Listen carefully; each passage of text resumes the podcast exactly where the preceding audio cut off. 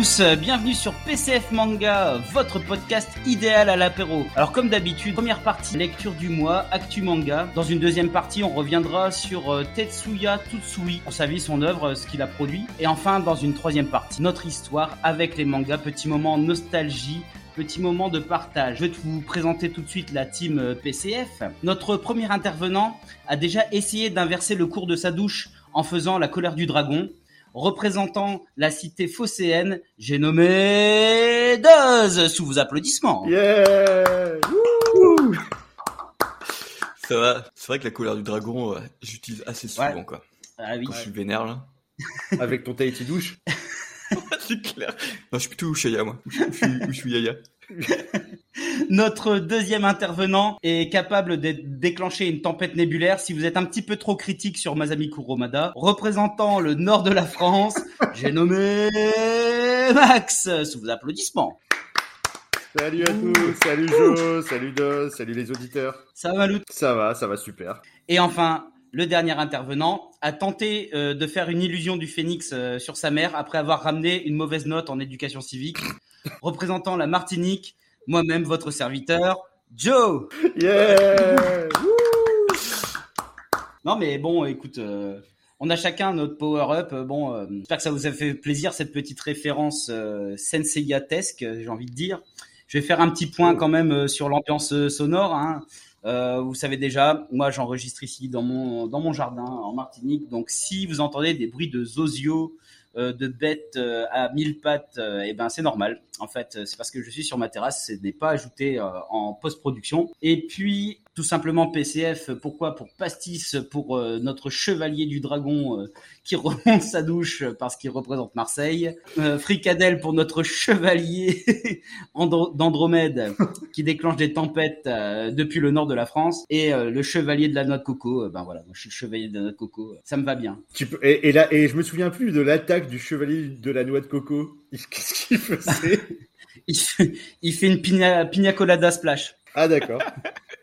Et, et il paraît que ça envoyait les, les ennemis dans une autre dimension. Ah oui, oui, clairement, clairement. Sur des plages. Ils se retrouvaient sur des plages avec des pina. Donc les gars, on va lancer la première partie. Jingle.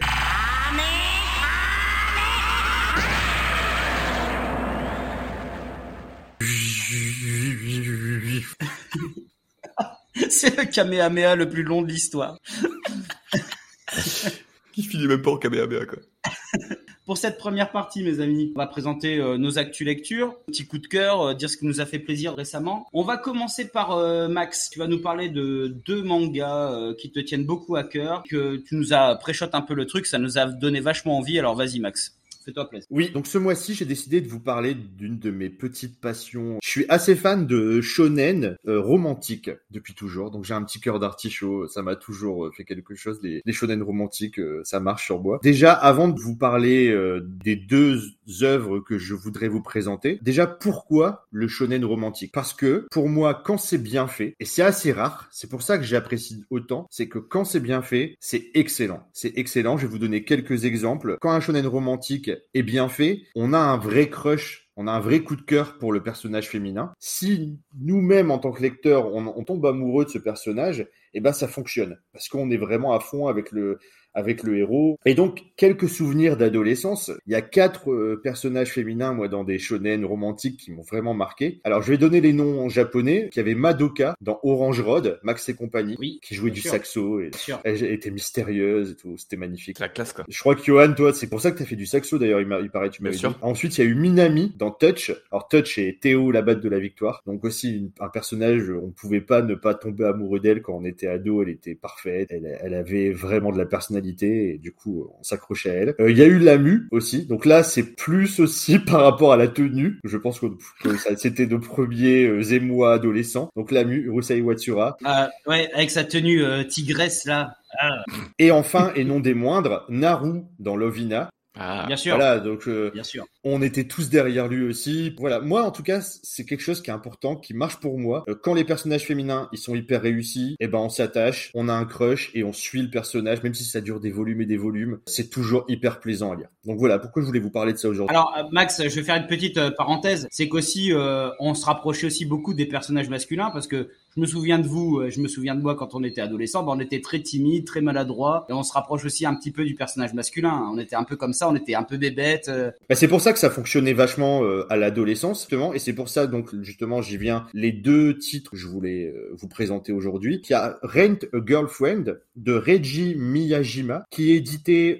donc depuis 2017 dans le Shonen Magazine, donc de la Kodansha, qui est le, le concurrent du Shonen Jump pour la pour Shueishai. Donc c'est le gros autre magazine euh, de prépublication au Japon. Il y a 23 tomes en cours actuellement. Donc c'est un manga qui euh, qui dure depuis un moment et qui fonctionne euh, vraiment très fort. Il est toujours dans les tops euh, Oricon. Il est édité en France depuis le début de l'année chez le nouvel éditeur Noévé Graphics et avec une traduction de Rodolphe Jiquel. Quatre tomes en cours. Alors, euh, j'ai décidé aussi à partir de maintenant de vous donner les noms des traducteurs parce que plus je lis de manga, plus je me rends compte que la traduction est hyper importante et je voudrais rendre hommage à, à ces personnes qui nous permettent de faire, euh, de découvrir vraiment euh, les, les œuvres en français parce que la traduction c'est pas du tout du mot à mot, euh, c'est vraiment une adaptation et c'est ça qui est, ils font un super travail. D'ailleurs- euh, merci à eux. Oui, Doz. Ouais, il y a des prix- il y a même des prix maintenant euh, pour les meilleures traductions. Alors, Rent a Girlfriend, de quoi ça parle? Donc ça parle euh, de Kazuya, qui est un jeune étudiant qui vient de se faire larguer par son premier amour. Euh, donc premier amour, il pensait qu'il allait faire sa vie avec elle. Euh, L'histoire, elle commence, il est trop content, il dit ouais, je suis un étudiant parfait, euh, tout va bien, j'ai une copine, machin. Puis deux pages après, il se fait larguer. Donc il est au fond du trou, il déprime complètement chez lui. Enfin voilà, il sort plus, il mange plus. Il traîne sur Internet et il tombe sur un site de location de petite amie. Et je dis tiens, qu'est-ce que c'est que ce truc et tout. Et me regarde un peu, puis il voit une fille euh, qui s'appelle Chizuru Mizuhara, mignonne et tout. Bon allez, euh, pourquoi pas, de toute façon au point où j'en suis. Donc tout de suite j'arrête là au niveau du synopsis pour préciser quelque chose. Le début de l'histoire, pour des Européens comme nous, on pourrait tout de suite dire ouais c'est malaisant en fait, c'est un peu bizarre euh, justement la location de petite amie. et tout. Par contre, il faut savoir que c'est un postulat euh, réaliste qui existe vraiment au Japon. Il y a réellement des agences de location de petite amie parce qu'il y a beaucoup de Japonais qui sont dans la misère affective et c'est un manga qui est très feel good, etc. Mais je préfère préciser justement que parfois ce n'est pas toujours le cas et il y a des choses assez glauques au Japon autour de ça. Le manga est pas du tout sur cet aspect glauque et d'ailleurs c'est vite traité de façon assez intelligente. C'est que le malaise il est vite écarté juste par le caractère des personnages parce que le, le garçon Kazuya il est tellement naïf, tellement touchant, gentil, il n'y a pas du tout d'arrière-pensée. Lui il est vraiment dans le truc, il paye une heure avec une petite copine et ils vont boire un verre et ils discutent et euh, voilà c'est tout. Euh, Il, il fait rien et, et de toute façon il est, pour lui c'est juste ça. C'est juste d'avoir une, une compagnie avec qui aller au cinéma. Ou... Mais c'est aussi comme euh, les, les bars à hôtesse, euh, voilà, c'est tout ce qu'il y a au Japon, euh, justement, qui se base sur une misère affective. Mais là le côté un peu glauque est vraiment tout de suite enlevé. Moi j'ai eu peur au début en me disant ouais c'est un peu particulier. Mais c'est vite euh, rayé en fait. Pourquoi? Parce que vite on rentre dans des histoires de quiproquo. Alors quiproquo avec cette histoire de, de copine de location. Il y a une histoire, une véritable relation qui commence à se créer entre les deux personnages. Parce que en fait, sa grand-mère, la grand-mère du héros qui est à l'hôpital, elle est en train de mourir. Elle est pas bien, elle est vraiment très malade. Quand il lui annonce qu'il a rompu avec sa copine, elle lui dit ah euh, je vais tellement être malheureuse de partir, je voulais tellement que tu sois heureux. Et du coup il lui a dit euh, non non mais euh, si j'ai une copine en fait ça y est j'ai une nouvelle copine. Et puis du coup il, loue sa copine de location et il lui explique ouais faut tu vas venir à l'hôpital avec moi et c'est l'engrenage parce qu'après bah ils doivent euh, ils doivent jouer un, rôle. Puis bon voilà il y a plein d'histoires qui se créent derrière et c'est c'est super marrant bien écrit. Les thématiques étonnamment elles sont assez adultes parce que pour ce genre de série on parle de la solitude on parle de, de personnages qui doivent prendre leurs responsabilités qui doivent grandir qui doivent dire la vérité à leur entourage. Ce qui est intéressant aussi c'est de parler de la pauvreté des étudiants qui peuvent se retrouver à faire des petits boulots qui sont un peu bizarres et d'ailleurs, c'est une des grandes questions. On ne sait pas pourquoi elle en arrivait à faire ce boulot-là. Donc c'est c'est vraiment drôle, c'est touchant, c'est bien écrit. Les dessins, ils sont vraiment hyper beaux. Les personnages super attachants, que ce soit les personnages principaux, les rôles secondaires. La grand-mère, elle est exceptionnelle. C'est, enfin, elle me fait trop rire. Euh, Ça fait longtemps qu'un personnage de personne âgée m'avait pas fait autant rire depuis Opposai dans Radma demi. Ah, c'est ce que j'allais dire. Aposai dans Ranma Enemy, euh, il fait trop. Rire. Ce que j'apprécie aussi grandement, c'est que le danger de cette histoire-là, c'est que ça soit un peu fan service. Alors pas du tout. Il n'y a pas du tout, du tout de fan service ou très très peu. Donc euh, c'est ça, c'est un truc qui me gêne souvent dans ces histoires-là. Alors là, pas du tout. Donc vraiment Gros coup de cœur pour ce premier titre. Et je voulais juste finir sur un petit point sur Noef Graphics. C'est un nouvel éditeur qui fait un boulot, mais extraordinaire au niveau de la qualité de l'impression. Les jaquettes, ils font des trucs euh, très très beaux avec des vernis sélectifs. Et en fait, eux, ils ont fait le choix, c'est qu'ils reproduisent exactement les mangas comme au Japon. C'est-à-dire qu'ils sont vendus sous blister. Alors du coup, c'est un peu chiant des fois, par contre, à la librairie, euh, le libraire, il en déblisterise un pour qu'on puisse le feuilleter, mais ils vendent sous blister, comme au Japon. Ils mettent dedans un petit insert, comme au Japon, les petits inserts qu'il peut avoir dans les bibliothèques municipales, tu sais, euh, au milieu du, bouquin. Donc... Ah, c'est un marque-page. Et dernière chose qu'ils font aussi, ils mettent une carte, vraiment une belle carte collector dans chacun des tomes, et c'est de la belle carte, un peu genre style carte Magic ou carte Pokémon, c'est des vraies belles cartes. Il y a certaines cartes qui ont été dédicacées par l'auteur. Hmm. Donc tu peux tomber au hasard sur une carte dédicacée qui est dedans. Les cartes, elles sont super jolies. Et du coup, pour les collectionneurs un peu, bah, bah ça donne envie aussi d'acheter leur bouquin pour avoir les cartes. Est-ce que c'est des cartes à jouer ou? Non, cartes de présentation de personnages. Elles sont vraiment super jolies et voilà, je trouve que c'est un petit plus qui paraît rien, mais c'est super euh, une super bonne idée et et voilà, donc euh, bravo Noël Graph. Ouais, moi j'ai Robo Sapiens euh, de chez Eux de Tom là. Et c'est vrai que l'édition, euh, c'était surprenant d'ouvrir d'avoir tous ces, tous ces petits goodies à l'intérieur. Eux c'est à 100% vraiment fidèle et la qualité, elle est du niveau des mangas japonais que j'ai pu déjà avoir en main. Par contre c'est chiant parce que c'est écrit en japonais parce que c'est tellement fidèle que. oui, c'est ça, ça peut être traduit. En fait, ils font juste de l'import-export. Ils importent des trucs du Japon. Ouais, c'est ça. Deuxième bouquin, donc Cigarette and Cherry de Daichiro Kawakami, donc édité dans le magazine Manga Cross de Akita Shoten entre 2018 et 2021. Il y a eu 11 tomes terminés. Et en France, c'est édité depuis septembre 2020 chez Kana dans la collection Life. Et c'est traduit également par, je vous le donne en mille, Rodolphe Jikel, vous avez oublié tout à l'heure, c'était le même nom. Il est partout, ça doit être le spécialiste des shonen romantiques. Donc six tomes en cours. Alors, Cigarette and Cherry, ça se passe à l'université. On a un jeune garçon qui est également en première année d'université, qui est un, un garçon puceau, qui est appelé le Koei c'est marrant en fait dans ce bouquin-là, ils ont pas de prénom, ils ont pas de nom. Il y a le Koei, lui, qui fait la connaissance d'une étudiante plus âgée qui fume une cigarette devant la fac, qui est appelée le senpai. Ou alors certaines personnes l'appellent du coup cigarette, d'où le titre Cigarette and Cherry. Il en tombe immédiatement amoureux et il décide de tout faire pour la séduire à l'aide de son bouquin La drague pour les nuls. et du coup, voilà. Et les premiers chapitres, c'est plutôt des petits sketchs. Il, va toujours essayer de la, trouver une nouvelle technique pour la draguer. Et à chaque fois, ça marche pas. Mais il est super marrant, il est mignon, il est touchant. Et puis, elle est pas méchante. Elle le rejette pas méchamment, mais c'est juste qu'il, c'est ridicule ce qu'il essaye de faire à chaque fois. Et puis, en fait, au fur et à mesure, tu te dis, bon, si c'est toujours ça, ça va, il faudrait que ça démarre. Et je trouve que au bout de quelques chapitres, on sort de ces petits sketchs et on rentre dans un vrai univers où euh, ils commencent à travailler dans un café ensemble et il y a une vraie vie avec les collègues qui s'appelle Blondinette le patron. Ils ont pas, ils ont pas de nom en fait. Chacun c'est il y a cigarette, le Koei, senpai, blondinette, le patron. Et il y a une véritable histoire d'amour qui est beaucoup plus profonde qu'on pourrait croire au début, qui se met en place euh, tout doucement. Alors pourquoi j'ai aimé? Ça m'a rappelé Maison Ikoku. Oui. Alors c'est pas du tout la même histoire, mais ça m'a rappelé Maison Ikoku dans le sens où t'as un personnage d'une fille plus âgée qui a eu un passé mystérieux, on sent qu'elle a souffert, qu'il y, a eu quelque chose, et elle redécouvre un peu la possibilité d'une relation avec quelqu'un d'un peu plus jeune, qui est assez naïf et qui essaye de tout faire pour la, conquérir. Mais dans, dans, ce, dans ce genre de romance que tu décris, le, le, le gars, c'est toujours un couillon de la lune,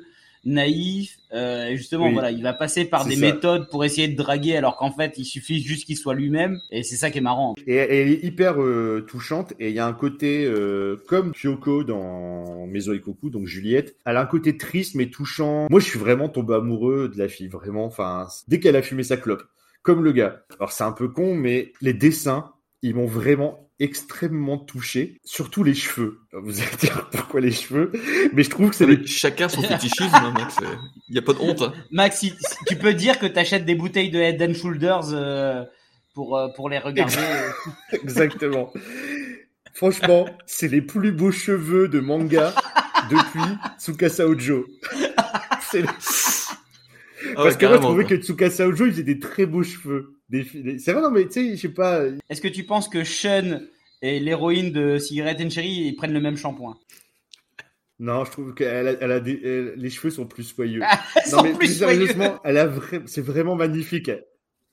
C'est vraiment magnifique. Le détail des cheveux, je sais pas, c'est un truc. euh, Mais c'est un objet de fantasme, hein, les cheveux. hein. Voilà, c'est un bijou, c'est un bonheur à lire. Les thématiques, pareil, un peu comme dans l'autre bouquin, c'est des, des thématiques aussi qui sont plus profondes qu'au début, on pourrait le croire.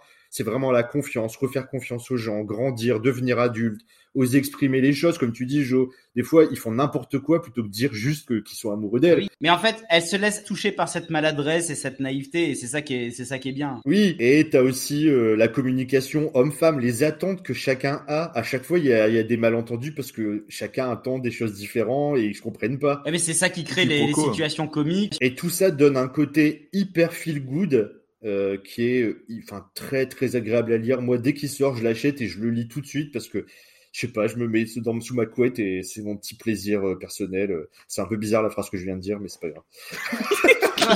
J'osais pas le dire. Je me mets sous ma couette avec du, du Head and Shoulders. Et... Oh voilà, j'arrête là, merci. Ce sera tout pour moi. Tu sens que t'es trop loin. Bon, bah voilà. On a, on a plus d'informations sur ta vie intime, euh, Max. Oui. Maintenant, on va passer à Doz. Doz Malout. Alors, moi, je vais vous parler d'un seinen historique, donc euh, Tigre des Neiges, de Higashimura Akiko, qui est une autrice, donc qui a aussi écrit et dessiné euh, trait pour trait. On a pris le parti de dire autrice, on, mais on peut dire autrice ou auteur avec un E. hein. Il n'y a pas de. Ouais. Mais si je dis auteur, vous allez pas entendre le E que je vais dire à la fin, donc c'est Avec l'accent marseillais, tu devrais dire auteur. Euh. Il prononce toutes les lettres. Ouais, ils mettent tous les E, les Marseillais. J'ai resté sur mon autrice qui, Ils disent même des lettres qui n'existent pas dans Peneux. Par exemple. C'est vrai. Putain, ouais, Je je vais pas m'y faire, hein, ça te dure. hein. Donc euh, Tigre Neige, c'est paru en 2015 euh, dans le mensuel euh, Ibana au Japon et qui est en 10 tomes et aujourd'hui c'est en 8, il y en a 8 en France qui sont sortis chez Les Arts Noirs. Donc euh, Tigre Neige, il a gagné un prix, un prix le prix Angoulême, prix Fauve jeune adulte en 2020. La traductrice c'est Miyako Slocombe. Donc en fait c'est un cinéma historique donc de la période juste avant Edo, donc dans les années 1500. Je vais vous faire le petit synopsis. Comme d'habitude, le synopsis tant attendu. Exact. Alors, et si Kenshin Uesugi, puissant seigneur de guerre ayant vécu durant l'époque Sengoku au XVIe siècle, était en réalité une femme L'histoire commence en 1529 à la naissance du troisième enfant de Tamekage Nagao, seigneur du château de Kazugayaba. Son fils aîné, né en pas l'étoffe d'un guerrier, Tamekage veut faire de ce dernier son héritier. Mais à son grand désespoir, c'est une fille qui naît. Il décide alors de l'élever comme un garçon et le nomme Torachiyo, véritable garçon manqué. Torachiyo va grandir dans un petit château des montagnes sans savoir quel incroyable destin l'attend. Magnifique. C'était chouette, hein. Magnifique. Magnifique. C'était bien lu. Ah, c'était très bien lu. On aurait dit les fables de La Fontaine lues par euh, Georges Marchais. Je sais pas, je sais pas si je dois le prendre bien ou pas. Par Jean Rochefort. Moi, j'aurais dit Jean Rochefort. Par Jean Rochefort, je voulais dire. Non, mais c'est mon côté PCF. T'as le communisme qui remonte. Souvent, les, les mangas historiques, c'est très basé sur un samouraï, des personnages masculins très virils, euh, qui sont maîtres de l'épée.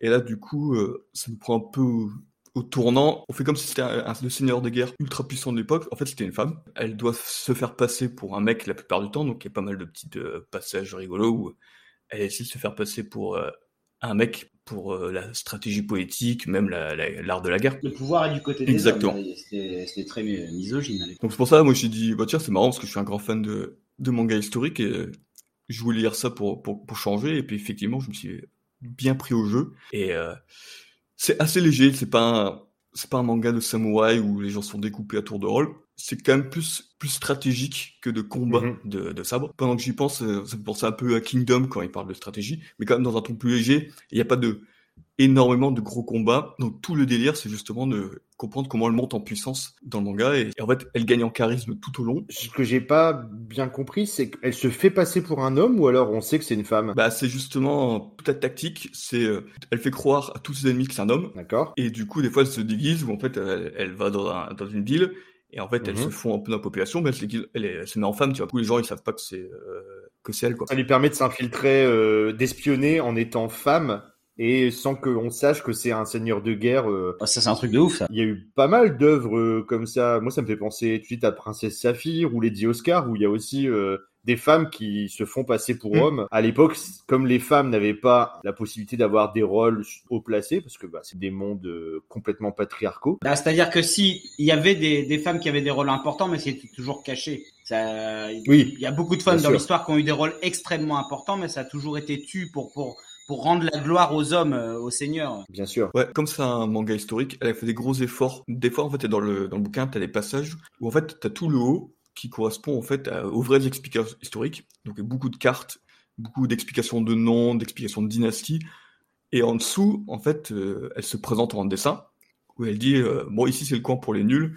Euh, si ça vous gave les explications du haut, je vous explique tout beaucoup plus simplement, quoi. Et je trouve que c'est assez original et c'est assez plaisant. euh. On apprend aussi un petit peu euh, historiquement, euh, d'après ce que tu me dis ou pas? Ouais, bah après c'est toujours compliqué, t'as beaucoup de noms, euh, beaucoup de cartes, en fait c'est les anciennes régions de- du Japon, donc... mais il y a des cartes qui sont assez simples, bien comprendre, en fait si on fait l'effort, il y a aucun souci, on comprend bien euh, tout ce qui se passe, mais l'histoire est quand même bien basée sur, euh, est centrée sur l'héroïne, Mais du coup, il y a de ce que je retiens de ce, ce que tu dis, ce qui est vachement intéressant, c'est que c'est un personnage historique de femme forte, ce qui est qui a pas tant que ça dans les mangas, et Mm. surtout euh, que bah t'apprends énormément de choses et que la, la, la reconstitution, elle est vraiment réaliste. C'est une c'est une vraie histoire ou c'est une ro- romancée?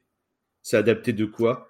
Enfin, c'est ou c'est juste une histoire qu'elle a créée? En fait, son parti pris, c'est que c'est basé a priori sur une histoire vraie. Parce qu'en fait, euh, en fait, elle explique au début du manga, c'est que il y a eu, toujours eu des rumeurs comme quoi ça aurait pu être une femme. Il y a des tableaux qui représentent euh, ce seigneur de guerre.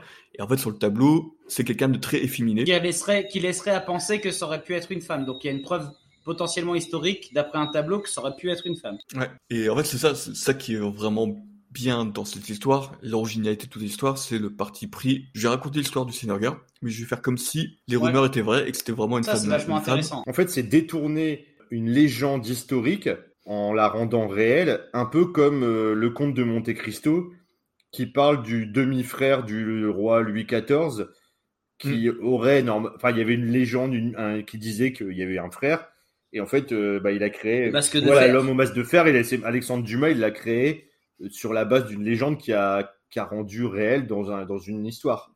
Enfin, qui a rendu, qui a utilisé dans une histoire. Là, c'est le même principe. Ouais, non, je pense que c'est c'est pas mal de dire comme ça, ouais. C'est un changement de point de vue. euh. Après, sinon, sur le, le dessin, alors le dessin, le trait est, est très beau. Alors, surtout les personnages principaux, donc en l'occurrence euh, l'héroïne, il y a vraiment des gros efforts pour les dessiner à chaque fois superbement. Donc, elle a vraiment, en fait, elle a une personnalité euh, ultra classe. Euh, elle est badass et en plus, elle est super bien dessinée tout le temps. Surtout les dessins de kimono. Le rendu graphique sur le kimono était euh, était fou quoi. Et je dis mais comment comment ils font quoi donc en fait, je me suis un peu renseigné, euh, donc je vais vous expliquer un peu comment, comment ils font d'habitude. Donc en fait, c'est des espaces où en général, ils utilisent des trames, les, les dessinateurs. Donc en fait, ils, ils ont sorte de calque, des calques de dégradés de gris, par exemple, dans les décors qu'on voit. Donc ils, ils posent le calque avec le dégradé, ils coupent au cutter les contours, et hop, ça fait un dégradé quoi. En fait, ils dessinent pas le dégradé, pas tout le temps, mais globalement, ils mettent des calques. Et en fait, dans ce manga, tous les kimonos sont tous remplis euh, de dessins à la main. Et, en fait, c'est flagrant. Et du coup, les kimonos sont vachement beaux tout le temps. Et c'est assez impressionnant de suite que par rapport à ce qu'on voit dans les trames habituelles euh, qui remplissent euh, les espaces.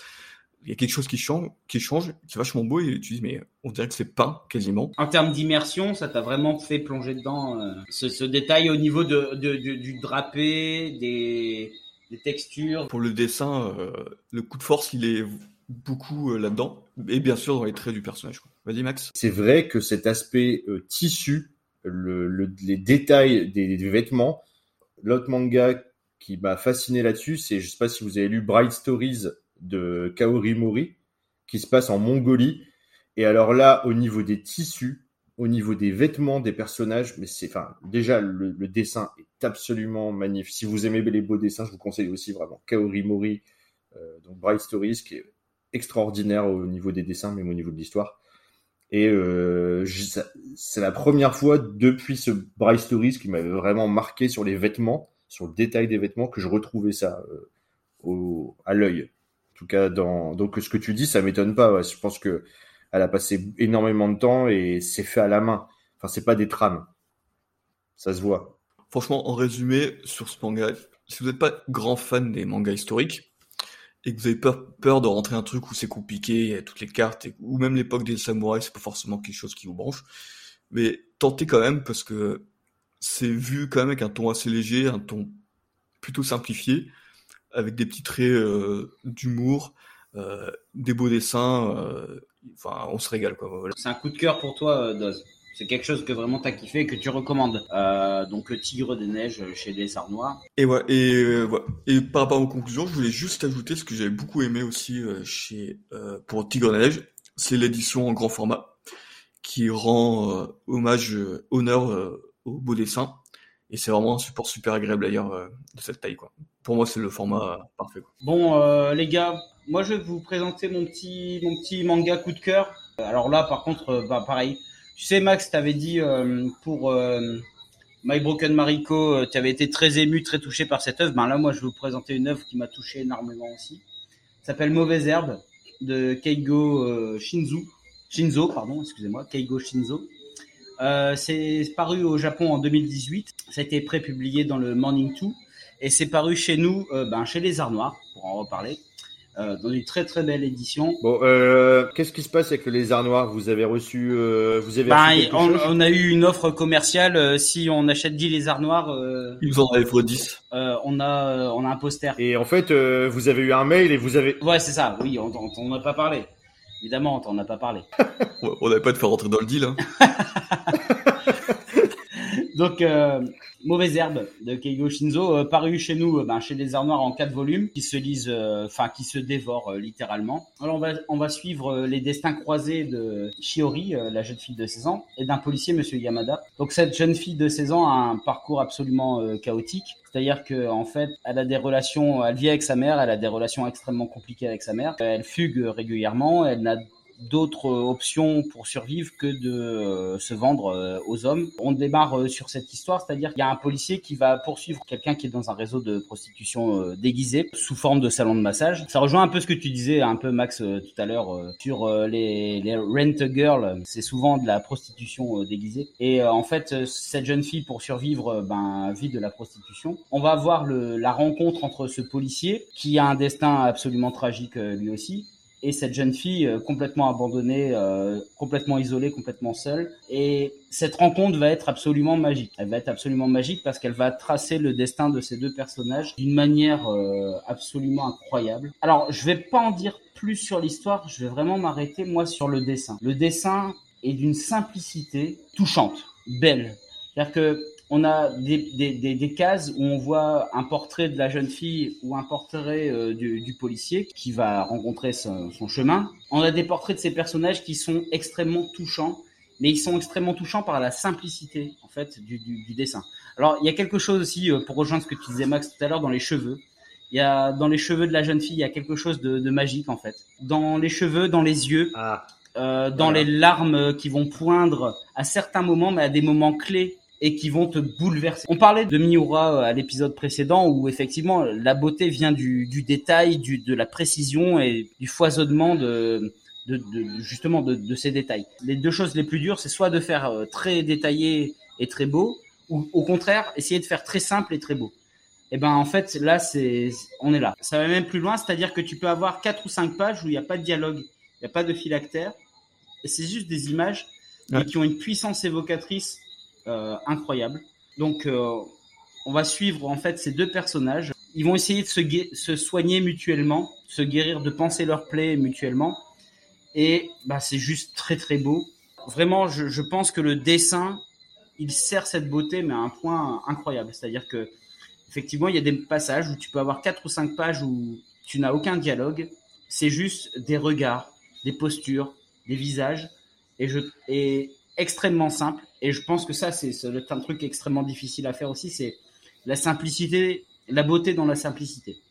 C'est incroyable. Donc euh, moi, les Mhm. gars, ça, je vous le recommande. J'ai été très touché par cette œuvre. J'ai eu très peur à la fin, très touché, très touché par cette œuvre. Oui, Doz, tu voulais dire? Ouais, du coup, c'est c'est c'est plutôt euh, glauque ou c'est juste euh, émouvant, mais pas mais pas déprimant quoi? À aucun moment tu es confronté à des scènes très choquantes, mais par contre c'est des situations euh, qui, qui peuvent l'être et qui décrivent très bien ce que peuvent être euh, la fugue au Japon, euh, comment un, un, un, jeune, là c'est en l'occurrence c'est une jeune fille de 16 ans, peut se retrouver euh, totalement isolée, sans amis, sans soutien, sans support, et que quand elle trouve un support, eh ben ça marche pas. C'est plus émouvant que glauque. Alors effectivement, il y a des passages durs parce qu'elle est obligée de vendre son corps pour survivre, euh, malheureusement. Alors c'est ça qui est génial aussi dans le dessin, c'est que des fois tu la, tu, la, la, la jeune fille est dépeinte comme euh, une jeune adulte, et des fois elle est dépeinte vraiment comme une enfant. Et c'est ce qu'elle est en fait.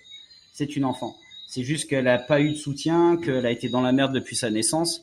Tout est soutenu par, pour moi, dans cette œuvre, tout est soutenu par le dessin parce que l'histoire, finalement, elle est, elle est, elle arrive souvent, malheureusement, que des jeunes gens ne soient en conflit avec leurs parents et qu'ils fuguent et qu'ils, euh, parce que leurs parents sont dégueulasses aussi, ça vous, vous, verrez. Il y a quelque chose de profond et dans la relation, et il y a même aussi une relation avec un animal, avec un petit chat, un petit chat d'égout, et qui en fait résume toute l'histoire en fait. Et euh, je vous conseille absolument. Oui, Max. Du coup, j'ai l'impression que c'est quand même plutôt deux âmes perdues plus qu'une descente aux enfers glauques, j'ai l'impression que c'est plutôt une rédemption et une résurrection. Pour la jeune fille, ça peut pas être une rédemption ni une résurrection puisqu'elle est dans, en pleine construction. Mais pour le pour le flic, oui. Donc il y a quand même beaucoup d'espoir dans le dans le livre. Oui. Oui, alors j'ai eu très peur quant à la conclusion. La conclusion est absolument magnifique. Je suis resté okay. pantois parce que j'en pouvais plus. Et surtout, l'auteur a mis une petite note pour raconter une anecdote euh, qu'elle avait avec sa grand-mère, qui explique les gestes que ces personnages ont eu à la fin. C'est extrêmement touchant, c'est extrêmement profond. Et mais vraiment, moi, ce que je retiens, c'est la beauté. Je pense que le dessin, bah, ça me marque, ça me marque autant que Miroir presque, d'une certaine manière. C'est-à-dire que c'est tellement beau. Il y a des portraits, des personnages qui sont tellement beaux euh, et tellement évocateurs que ça. Il y a des moments où on est soit on est, on a le cœur qui déborde de joie, soit on est vachement inquiet. Alors il y a énormément de solitude aussi. Il y a beaucoup, euh, ce qui est dépeint euh, beaucoup, c'est la solitude que peut être la vie au Japon. Alors et c'est ça, c'est que tu retrouves des aspects un peu, ben vie de famille, euh, qui sont très plaisants qu'on adore au Japon. Tu sais quand ils mangent tous sur la petite table avec la couette chauffante, tu sais? Ouais. Euh, qui mangent et qu'il y en a un qui prépare un curry et que l'autre sent l'odeur depuis l'extérieur, alors que ce sont des, des âmes perdues en fait et ils vont reconstruire une espèce de famille et un espèce de bonheur euh, que tous les deux, dont tous les deux avaient besoin. Et évidemment, il y aura énormément de péripéties euh, là-dedans. Et il y aura beaucoup d'obstacles, beaucoup d'entraves, beaucoup de choses absurdes qui vont faire que on veut casser ce lien alors que ils en avaient euh, chacun besoin. Ça a l'air, ça a l'air vraiment, ça a l'air cool, ça a l'air chouette. Ah non, c'est génial. Je crois que l'auteur, en plus, il a fait d'autres titres qui sont aussi sortis chez le Lézard Noir, qui sont, oui. qui ont des très bonnes réputations. Il y a Tokyo Alien Bros, il y a Holiday ouais. Function, et il y a euh, l'école, euh, l'auto-école euh, du collège Moriyama. J'ai déjà lu Tokyo Alien Bros. Alors par contre, ça, c'est, c'est très marrant. C'est pas du tout, mais c'est super sympa. C'est deux extraterrestres qui débarquent sur Terre et qui essayent de vivre avec les humains et puis euh, c'est complètement décalé et tout, mais c'est ouais. très très marrant. C'est un auteur qui est là vachement intéressant. Toi, ce que tu me racontes, c'est quelque chose de très mélancolique, social, dur. Ah, c'est un drame social. Et, et, voilà, un drame social. Et il a fait aussi de l'humour euh, science-fiction. Donc c'est un gars qui est vachement intéressant parce que il arrive à être dans plein d'univers. Alors après, s'il arrive à faire son dessin servir euh, de l'humour, tout comme il a fait son dessin servir de l'émotion là, eh ben forcément c'est un champion du monde. C'est un auteur à suivre. Je pense qu'il faudra qu'on en reparle. Ouais, ouais. Je pense qu'il peut-être, il pourra peut-être faire l'objet d'un, d'un épisode euh, ouais. dossier. Là, je pense qu'il y a du matériel, il y a quelque chose à dire sur ce, ce mec. Ça se lit, euh, mais alors ça se lit euh, d'une vitesse c'est tellement bon que des fois euh, j'étais chez moi là dans mon lit, j'étais à deux doigts de m'endormir. Je dis bon, je vais lire un peu. En fait, je défonçais le tome parce que j'arrivais pas à m'arrêter quoi. C'est c'est, c'est addictif quoi. Et euh, bah je vous le conseille les gars. Et je vous con- je conseille à tous les, les auditeurs de PCF. Alors édition Lézard Noir, très belle édition aussi, format un peu plus grand. C'est le même format que le Tigre des Neiges, hein, c'est le format standard là. Exactement. Exactement, très beau format, très agréable à lire. Ah, C'est gros, c'est un gros coup de cœur, euh, je vous le conseille. Super. En tout cas, tu donnes vraiment envie, puis bah à découvrir là maintenant. Ouais. Pour nous et pour les auditeurs. Bon, bah les gars, voilà, c'était ma petite suggestion. Euh, on en reparlera. hein. De toute façon, euh, et les auditeurs, pareil, un lit. Si vous avez lu ou si vous lisez euh, n'importe quelle des œuvres dont on a parlé, n'hésitez pas à nous mettre en commentaire euh, ce que vous vous en pensez. Alors Max, est-ce que tu nous as préparé un bon petit medley comme d'habitude? Alors oui, bah donc pour clôturer cette partie 1, euh, on va continuer sur euh, nos compositeurs préférés. Donc après avoir rendu hommage à Kikuchi, après avoir fait un, un medley également euh, à Seiji Yokohama, on va aujourd'hui faire un petit medley de Yoko Kano. Bah bah oui. Bah là là là c'est la masterclass là. Oh là là. Un petit comment tu peux dire un petit medley? C'est forcément un énorme medley. On va être obligé de faire euh, un petit medley parce que sinon on ferait une émission euh, un medley de une heure entre les deux parties. Le jazz est, est dans la place, quoi. on, a, on a dû euh, faire les, les choix. Donc, bah, bien sûr, hein, il y aura du, euh, il y aura du Cowboy Bebop, il y aura du Wolf Wayne, tout ce qu'on aime, voilà, euh, la grande Yoko Kano, euh, Tout ce qu'on aime, tout ce qu'on aime. voilà. L'immense Yoko Kano. Bon, on se retrouve après le medley. L'incroyable medley concocté par Max. C'est le maître du medley. Allez, à tout à l'heure.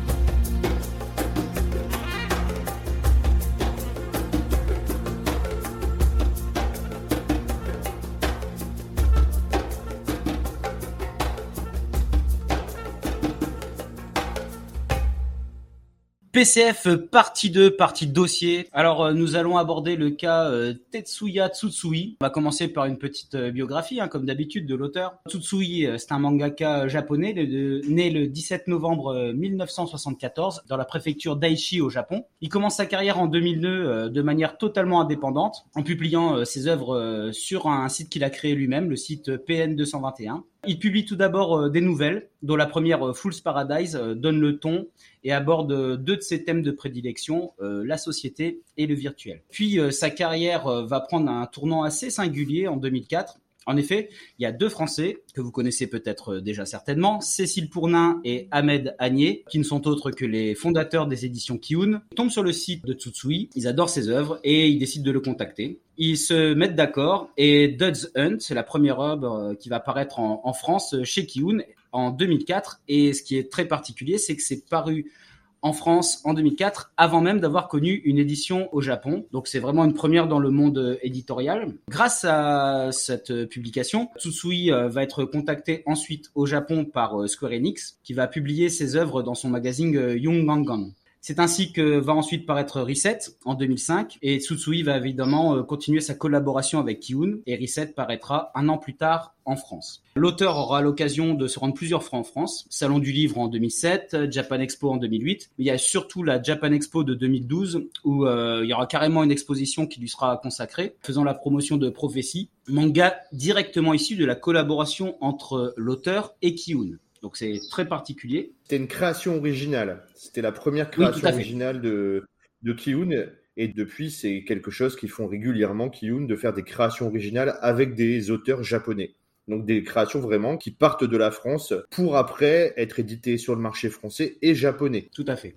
Pour euh, les à côté, Prophecy va connaître une adaptation en film en 2015 et puis Noise aussi va faire euh, bientôt l'objet d'une adaptation. Donc on est là, euh, on va aborder un auteur vraiment très atypique avec un parcours très particulier, très moderne. Ses thèmes de prédilection, c'est le thriller, le virtuel, l'effet de société, le tout porté par un dessin euh, très vite identifiable, réaliste et super efficace. Maintenant, on va parler euh, chacun notre tour euh, de ses œuvres. Alors, Doz, je te propose de commencer. Tu peux nous présenter Manol, s'il te plaît? Manhole, c'est un manga qui est en trois tomes, comme beaucoup de ces séries, qui est sorti en 2005 chez Square Enix au Japon, et prépublié dans le Young euh, Gangan, et en 2006, donc un an, même pas un an, un peu moins d'un an après, euh, chez Kiun en France. Donc c'est un seinen hein, qui est une sorte de polar sur le sur le terrorisme euh, biologique.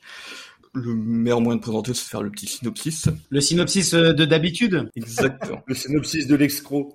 Le synopsis de l'escroc, exactement. Non, je rends hommage à des gens qui font ça extrêmement bien. Oui. C'est une façon de le dans les commentaires, les gens ils diront que mes synopsis sont bien meilleurs que les vôtres. Quoi. C'est parfait. Vas-y, vas-y, mon Doz. Un homme nu déambule hagard dans une allée marchande de la ville de Sassahara. Soudain, il s'écroule, terrassé par un virus aussi mystérieux que meurtrier, la filariose. C'est peut-être le début d'une contamination de grande envergure qui risque de décimer la population nippone. Mais derrière ce que tout le monde prétend pour une épidémie naturelle se cache en réalité une terrible et impitoyable machination. Une course contre la montre passionnante signée Tetsuya Tsutsui. C'est parfait. Présentation euh, parfaite. Donc c'est euh, franchement mon manga préféré chez Tetsuya. Je vais dire Tetsuya à chaque fois parce que Tsutsui c'est vraiment difficile à dire. C'est vrai. J'aime la simplification et l'efficacité. Tu l'appelles par son petit, par son prénom. toi. Vous êtes très proches. Ouais. ça, Ouais, quoi. t'es déjà intime Parce avec que je connais personnellement. J'aimerais bien parce qu'il a l'air d'être sympa, mais euh, non, Ouais. parce que je vais pas écorcher son nom, le pauvre. Donc c'est un vrai thriller, un peu gore, surtout le début. En fait, les premières pages, on se met directement dans l'ambiance avec euh, la présentation d'un mec euh, qui a l'air d'être touché justement par euh, cette sorte de maladie. Donc c'est assez gore et a priori, c'est ce qui a fait la particularité de ce manga, c'est qu'en fait, c'est un manga qui a été euh, censuré. D'où la, la grande histoire, l'histoire difficile de Tetsuya avec la, la censure, qui est problématique surtout pour euh, pour Tetsuya, c'est qu'en fait, ça a été censuré donc dans une, la préfecture, une préfecture au Japon. Nagasaki, je crois. C'est la préfecture de Nagasaki. Nagasaki, ouais. Ouais. En fait, c'est l'équivalent d'un département français. Voilà, donc c'est une censure qui l'a vraiment traumatisé, d'autant plus qu'en fait, qu'il a découvert qu'il a été censuré bien des années plus tard. Du coup, c'était même pas immédiat. Ils se sont rendus compte que non, il avait été censuré, donc du coup, son manga ne pouvait pas être vendu. Je pense que dans les, circuits habituels ou à grande échelle, type supermarché, ce qui limite énormément les ventes pour un, pour un auteur. Il n'était pas dans les bibliothèques, il n'était pas dans les médiathèques, etc. euh, par rapport euh, à la protection euh, des enfants. Ça nous rappelle les grandes heures de, de Boichi en Corée du Sud avec Juvenile Protection Act.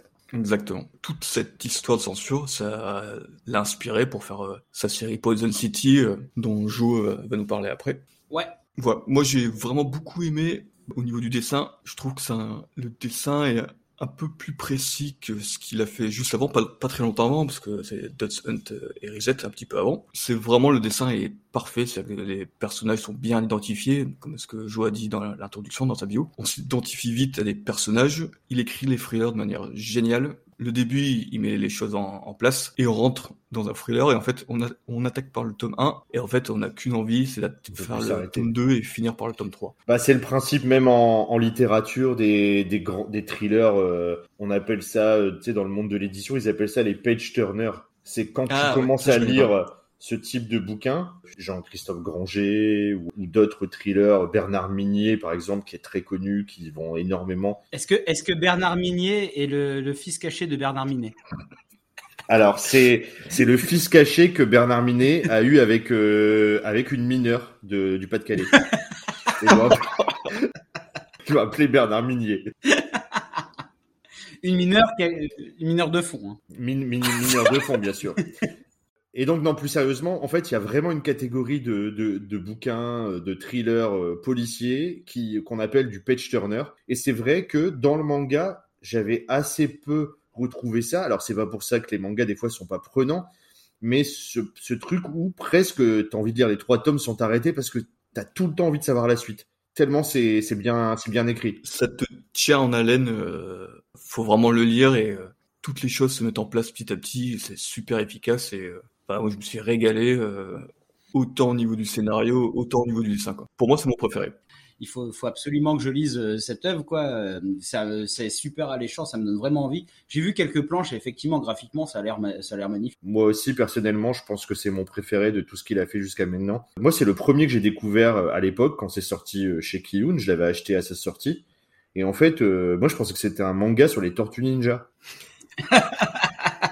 Des gars qui vivaient dans les égouts? Il y avait une bouche d'égout et tout avec une main qui dépasse. Et du coup, je ouais, trop bien. Et en fait, j'étais vachement déçu quand même. Bon, après, c'était bien quand même. Et donc, euh, après, tu as enchaîné, euh, tu as enchaîné avec Noise alors. En plus je suis content de présenter ces euh, Man Hall et Noise parce que Noise c'est mon deuxième favori. Comme par hasard. Oui.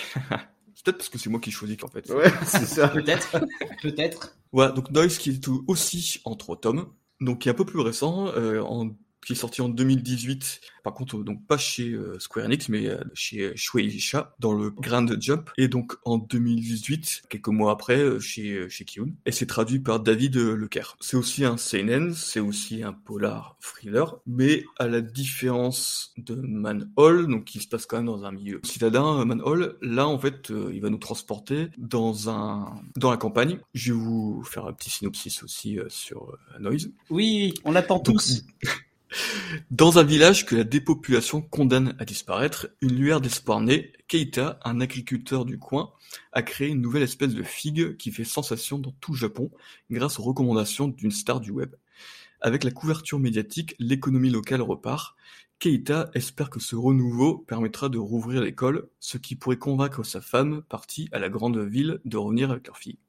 Mais la paisible bourgade voit son quotidien bouleversé par l'arrivée d'un inconnu à la mine patibulaire, Mutsu Suzuki.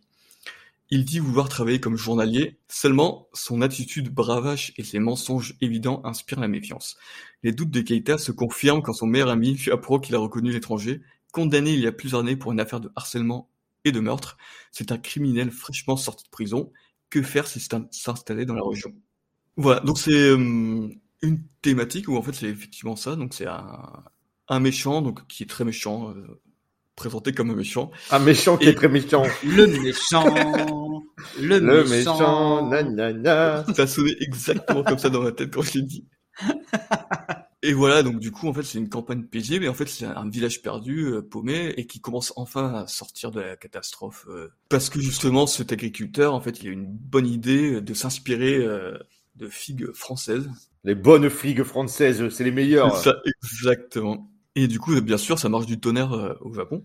Il y a une petite économie locale qui est florissante. euh, Et voilà, donc ce mec qui arrive, il va poser problème. Et donc tout, toute la série va tourner autour euh, de problématiques liées à, à ce personnage et ce que les acteurs du village, donc le petit vieux du village au maire du village, on va rentrer dans une sorte de polar où se mêlent les problèmes sociaux, les problèmes d'argent, avec des policiers qui, parce qu'il y aura une enquête, des policiers qui vont perturber tout ce petit pont paisible qui commençait à sortir de la tête de l'eau grâce aux figues. Et voilà, donc c'est un mélange de tout ça qui va monter en puissance tout au long de la série. Alors, euh, moi, ce qui m'a plu beaucoup dans, dans Noise, c'est l'originalité du fait qu'on est en milieu rural. Habituellement, dans les mangas, on est régulièrement euh, des milieux euh, citadins. Toutes les œuvres de Tsutsui jusque-là, on était vraiment dans les grandes villes, à Tokyo, euh, la plupart du temps. Et là, c'est intéressant d'avoir un peu ce milieu, ce milieu rural qui est pas toujours euh, décrit euh, dans les mangas. Et étonnamment, moi, ça m'a fait penser à des thrillers américains où on est dans une petite communauté, un peu comme dans certains Stephen King, on est dans des petites communautés où justement tout le monde se connaît aussi. On en avait parlé. Joe avait donné cet exemple-là la dernière fois. Un des bouquins euh, qu'on avait abordé sur Time Shadows, voilà. Mais là, c'est vraiment dans un petit village où tout le monde se connaît et il y a une espèce de cohésion de la communauté qui va cacher ensemble un crime et ça va aller très loin justement pour le bien-être de la communauté dans son ensemble. Du coup, moi j'ai trouvé le thème un peu différent de ce qu'il fait habituellement. Il a fait un, quelques pas de côté et je trouve que c'est vachement intéressant. euh. Ouais, justement, en plus, il le dit dans une interview où il dit, euh, quand il a décidé de faire Noise, il a dit, je voulais changer un peu, parce que j'ai fait beaucoup de cho- choses où la, la technologie aussi est vachement présente. Et voilà, et là, du coup, il est sorti complètement du giron. Et en fait, là, on est vraiment, on revient à la terre, à l'agriculture. Moi, c'est vraiment une thématique, je, je sais pas vous, mais euh, j'avais rarement vu cette thématique-là en manga. Donc ça, ça m'a beaucoup plu. J'aime bien quand on est dans un univers complètement différent. Euh, j'ai beaucoup aussi, sur les deux, un Man All et Noise, c'est les couvertures qui ont été faites par Kiun. Je les trouve vachement originales et symboliques, très symboliques. On comprend pas trop, euh, il présente un petit objet, on sait pas trop ce que c'est. Et c'est en lisant le manga qu'on se rend compte à quoi référer la couverture. Et je trouve que c'est une bonne idée et ils ont, là, ça a été fait pour euh, au moins Man All et Noise. Enfin, je trouve ça super intelligent et euh, j'ai vachement apprécié. C'est vrai qu'ils ont toujours fait des belles couvertures euh, pour tout de suite. Et il gère très bien le mystère, hein, comme tu dis euh, sur euh, les couvertures. C'est effectivement, euh, tu vas tu vas comprendre pourquoi cette couverture, mais même j'ai envie de dire pour les autres œuvres. Alors Noise, c'est pas l'œuvre de Tsutsui que j'ai préférée, mais vraiment, j'ai eu un petit souci avec. Alors là, je vais être un peu chiant euh, avec ma suspension consentie d'incrédulité. Est-ce que ça vous parle La suspension consentie d'incrédulité, ça vous dit quelque chose? Si, c'est le fait que même dans un, même dans une, une œuvre de fiction, en fait, il faut que dans le cadre de l'œuvre, ce que tu lis soit suffisamment crédible pour que tu restes dans l'histoire, même si c'est une histoire romancée ou même de la SF ou du fantastique. Et si tu as la suspension d'incrédulité qui est, qui est dépassée, tu sors de l'histoire parce que même dans l'univers qui est décrit, pour toi, il y, a un- il y a un truc qui va trop loin qui fait que c'est plus crédible. soit qui va trop loin, soit qui est pas suffisamment expliqué. Et c'est la situation initiale euh, au moment où euh, ben justement ça ça va partir en cacahuète. Je trouve que les justifications pour cacher le meurtre ne sont pas suffisantes. Euh, à savoir en fait, c'est un gars qui a peur de perdre son permis de chasse. C'est comme s'il y avait un petit grain de sable dans la mécanique. C'est-à-dire que tout le reste est admirable. J'ai adoré par exemple la justification euh, sur euh, les empreintes digitales. J'ai aimé la justification sur euh, le fait de ne pas prélever de l'ADN suite à, un certain événement. Mais sur la situation initiale, je, ne comprends pas pourquoi des, personnages qui sont décrits comme bon, la tête sur les épaules, etc., et qui prennent une décision aussi aussi absurde de, de ne pas faire le bon choix. Malheureusement, c'est trop souvent le point de départ de mauvais films d'horreur, par exemple, des, des gens qui qui font de mauvaises décisions, c'est-à-dire que tu renverses quelqu'un euh, dans le noir euh, et tu dis bah non bah ok on n'a pas fait exprès mais allons l'enterrer en le découpant euh, sur un vieux cimetière indien. Bah non, fais pas ça. Tu vas voir la police, tu, tu, tu, tu vas voir la police, tu dis on n'a pas fait exprès et puis voilà quoi. C'est une faiblesse scénaristique et ça m'a gêné un petit peu toute la voie. Donc Max, Tu vas nous parler de Dodson. Alors Dodson, donc euh, effectivement, c'est une œuvre très importante euh, pour tout de suite parce que c'est la première œuvre qui a été publiée en volume relié. Donc c'est un one shot qui date de 2004 qui a d'abord été prépublié sur son site internet, comme tu l'as présenté. Ce qui est très original pour Dodson, c'est que ça a d'abord été publié en France avant qu'il ait un contrat au Japon avec Square Enix. Donc au niveau du synopsis, on, on suit un ancien euh, délinquant qui est en cours de réinsertion. Il travaille dans une société où il est un peu euh, maltraité euh, par le patron euh, et il a du mal à le supporter parce que bah, c'est quelqu'un euh, qui a un, un caractère euh, assez fort. Donc il s'appelle Na- Nakinishi et bah, il passe pas mal de temps sur les forums de discussion sur Internet et un jour par le biais d'un contact sur Internet, euh, il entend parler d'un jeu grandeur nature qui s'appelle Dodge Hunt. Donc il dit qu'est-ce que c'est? Et, en fait son contact lui dit bah c'est un truc qui va te permettre de faire beaucoup d'argent facilement. euh, Est-ce que ça t'intéresse, etc. Donc il fait ouais, ok. Alors il se retrouve euh, en fait, on lui donne un rendez-vous. Il a un, coup de téléphone à passer. Il se retrouve à un endroit où on lui donne un téléphone. Il a aussi une sorte de radar, un peu comme dans Dragon Ball euh, avec euh, les boules de cristal qui apparaissent sur un Le radar. Dragon Radar. Voilà. Et en fait, on lui dit, tu dois récupérer le plus de téléphones possible. Les points sur le radar, c'est les autres téléphones. C'est dans un périmètre défini, euh, dans un, un quartier de la ville. Et tu dois récupérer le plus de, de téléphones possible. Chaque téléphone, c'est 100 000 yens. Donc au début, il y a un peu, voilà, il, regarde, il, il se rapproche, il, il utilise un petit peu sa force physique, il va voir les faibles, et puis il leur dit, ouais, donne-moi ton téléphone, sinon je te file une baffe et tout. Et en fait, il se rend compte au fur et à mesure qu'il n'y a pas vraiment de règles. C'est là que bah, le jeu il commence à partir euh, dans, la, dans la violence la plus extrême parce qu'il n'y a aucune règle. Quand je vous donne ce synopsis, vous dites bah c'est quand même quelque chose. On a l'impression d'avoir entendu cette histoire plein de fois, mais c'était assez nouveau, en tout cas à- en 2004. Il y avait eu Battle Royale qui était déjà passé par là, mais il n'y avait pas encore eu la grande mode de tous tous les, les jeux de ce type qui a pu avoir par la suite, comme euh, je sais pas si vous vous souvenez d'ailleurs chez Kiyonoshi, euh, Judge, Darwin Game, etc., etc. C'était euh, c'était assez original. Et moi, en le relisant, euh, ce qui m'a surtout marqué, c'est qu'actuellement, euh, il y a tout un pataquès sur Squid Game, mais Oui. c'est incroyable en relisant Dodge Hunt, on se dit, mais c'est fou, c'est la même histoire, c'est des délaissés, des gens qui ont qui ont des problèmes d'argent et qu'on leur et en fait, on leur fait faire un jeu, plus ils se débarrassent des autres, bah plus ils gagnent d'argent. C'est la loi du plus fort, quoi. Enfin, on a l'impression que c'est tout nouveau, mais pas du tout. Relisez Dodge Hunt, c'était il y a presque 20 ans. Ce qui est très marquant dans, ce- dans ce one-shot, c'est que le héros, il est horrible. Il est pas du tout attachant. C'est vraiment un connard, on peut le dire. Il est détestable, il est cruel, il prend du plaisir lors du jeu, il prend du plaisir à faire du mal aux autres. Ça, c'est, ça, c'est, ça, j'aime beaucoup ça dans les mangas. Ça. J'aime bien quand il y a ce parti pris là, un peu comme dans Coq de combat aussi, dans, où c'est vraiment le, le, le personnage principal, c'est une ordure. euh, J'aime beaucoup ça. Ouais, moi. il est vraiment horrible, il est, c'est vraiment un anti-héros, on, on s'attache pas du tout à lui. On dirait une meute de loups. Il y a ceux qui vont se regrouper en équipe pour récupérer le plus de téléphones possible et en équipe, ils vont, ils vont attaquer des gens tout seuls. Il y a les loups solitaires qui vont attendre que quelqu'un ait récupéré beaucoup de téléphones pour les attaquer avant la fin du temps imparti pour récupérer d'un coup 5-6 téléphones en une seule fois. Euh, donc il y a plusieurs techniques et on voit un peu toutes les noirceurs qu'il peut avoir chez, chez les hommes.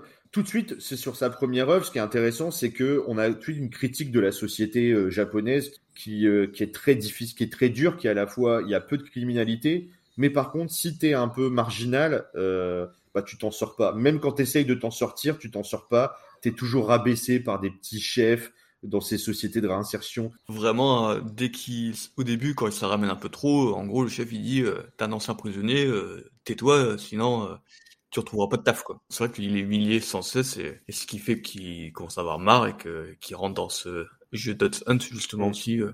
On le voit physiquement, sa transformation. Je trouve que c'est vraiment bien aimé, parce qu'au début, je, je trouve qu'il est pas si vicieux que ça. C'est vraiment au fur et à mesure qu'il est, qu'il se, qu'il maîtrise le jeu, Ses pires instincts remontent. Ouais, c'est ça. Et, et oui, et c'est qu'au début, il fait ça par curiosité et tu sens qu'il vraiment, il se fait vraiment plaisir euh, dans la maîtrise de jeu et sortir le plus fort. euh. L'intérêt de cette première œuvre, c'est tout de suite de voir euh, les thématiques, elles sont flagrantes, les thématiques qu'il va après euh, traiter, elles sont déjà là. Et en fait, on se pose dès le départ des questions sur qui organise ça Est-ce que c'est un organisme? Est-ce que c'est l'État? Est-ce que c'est pas un truc volontaire de la police ou de l'État qui dit bah on va les laisser s'entretuer entre eux, ça nous arrange, comme ça on n'a pas besoin de gérer cette situation. Donc en fait, on se pose beaucoup de questions sur qui a créé ce jeu-là. Et c'est tout le mystère qui est, euh, sur un one-shot, mais c'est hyper prenant. Pour finir, moi je trouve qu'il y a pour une première œuvre qu'il a fait en plus tout seul, parce qu'il l'a fait sur Internet, il n'avait pas d'assistant, c'est vraiment quelque chose qu'il a créé tout seul. Pour une première œuvre, tu as quand même vraiment une belle maîtrise du scénario déjà. On voit que ça va être un bon scénariste. C'est très rythmé, ça se lit tout seul, c'est fluide. Et graphiquement, c'est déjà plutôt pas mal. Même si y a, je vais revenir euh, dans la deuxième œuvre que je vais, dont je vais vous parler, Prophétie, il y a quelque chose moi qui me gêne toujours chez euh, Tsutsui au niveau graphique, c'est euh, les visages. J'ai un peu de mal avec les visages de Tsutsui. Je trouve qu'ils sont, ils manquent de d'expressivité. Je sais pas, il y a quelque chose. Alors que j'aime beaucoup, par contre, sa mise en scène et sa mise en page, le découpage. J'aime beaucoup. Je trouve que c'est un très très bon dessinateur de BD dans le média pur, dans le l'utilisation de, des, des, codes de la bande dessinée, euh, du manga. Mais il y a un truc qui me manque, je sais pas, c'est dans la caractérisation vraiment des personnages. En tout cas, on a pour moi tout de suite, dès cette première œuvre, la naissance d'un auteur, et c'est pas étonnant que Kiyun les repérait et qu'il lui ait proposé ça. Ce qui est par contre étonnant pour moi, c'est que bah, n'y ait pas un éditeur japonais qui les repérait, et on va en parler par la suite. Peut-être que ça s'explique par ces thématiques qui sont euh, des thématiques trop engagées pour les, les, les, grands éditeurs japonais qui parfois cherchent quelque chose de plus lisse et il est, il est hyper politisé dès, le dès la première œuvre. C'est pas faute d'avoir essayé parce qu'il a envoyé quand même ces trucs à des éditeurs et il a eu beaucoup de refus, il a eu que des refus. Moi je peux comprendre que de la part d'un éditeur, il ressemble à, un, je dis pas un auteur à risque, mais du coup, ouais, c'est ça. Ça peut éventuellement euh, présenter un risque. Ça peut être controversé dans ces thématiques qui sont, mm. c'est, il y a un, un terme que j'ai noté et qui me, qui me vient en tête euh, quand je pense à Tsutsui en tant que japonais, mais moi je trouve que c'est une sorte de punk et anarchiste un peu japonais. Il est très euh, engagé. Moi je pense c'est que en fait il y a beaucoup d'auteurs qui font ce qu'il fait, mais euh, ils le transfèrent dans un univers qui n'est pas réaliste, alors que lui reste dans un univers réaliste. Et c'est ça qui choque. C'est ça qui choque, c'est qu'en fait, lui, il, s'appuie sur des situations concrètes. Ça peut être toi, moi, ça peut être ton voisin. Euh, c'est vraiment pour ça que ça dérange, c'est que c'est un univers très réaliste. Oui, c'est ça, mais euh, je pense qu'il fait peur parce que, comme dit Joe, il fait des, il, est très frontal en fait. Il est très frontal dans ses thématiques.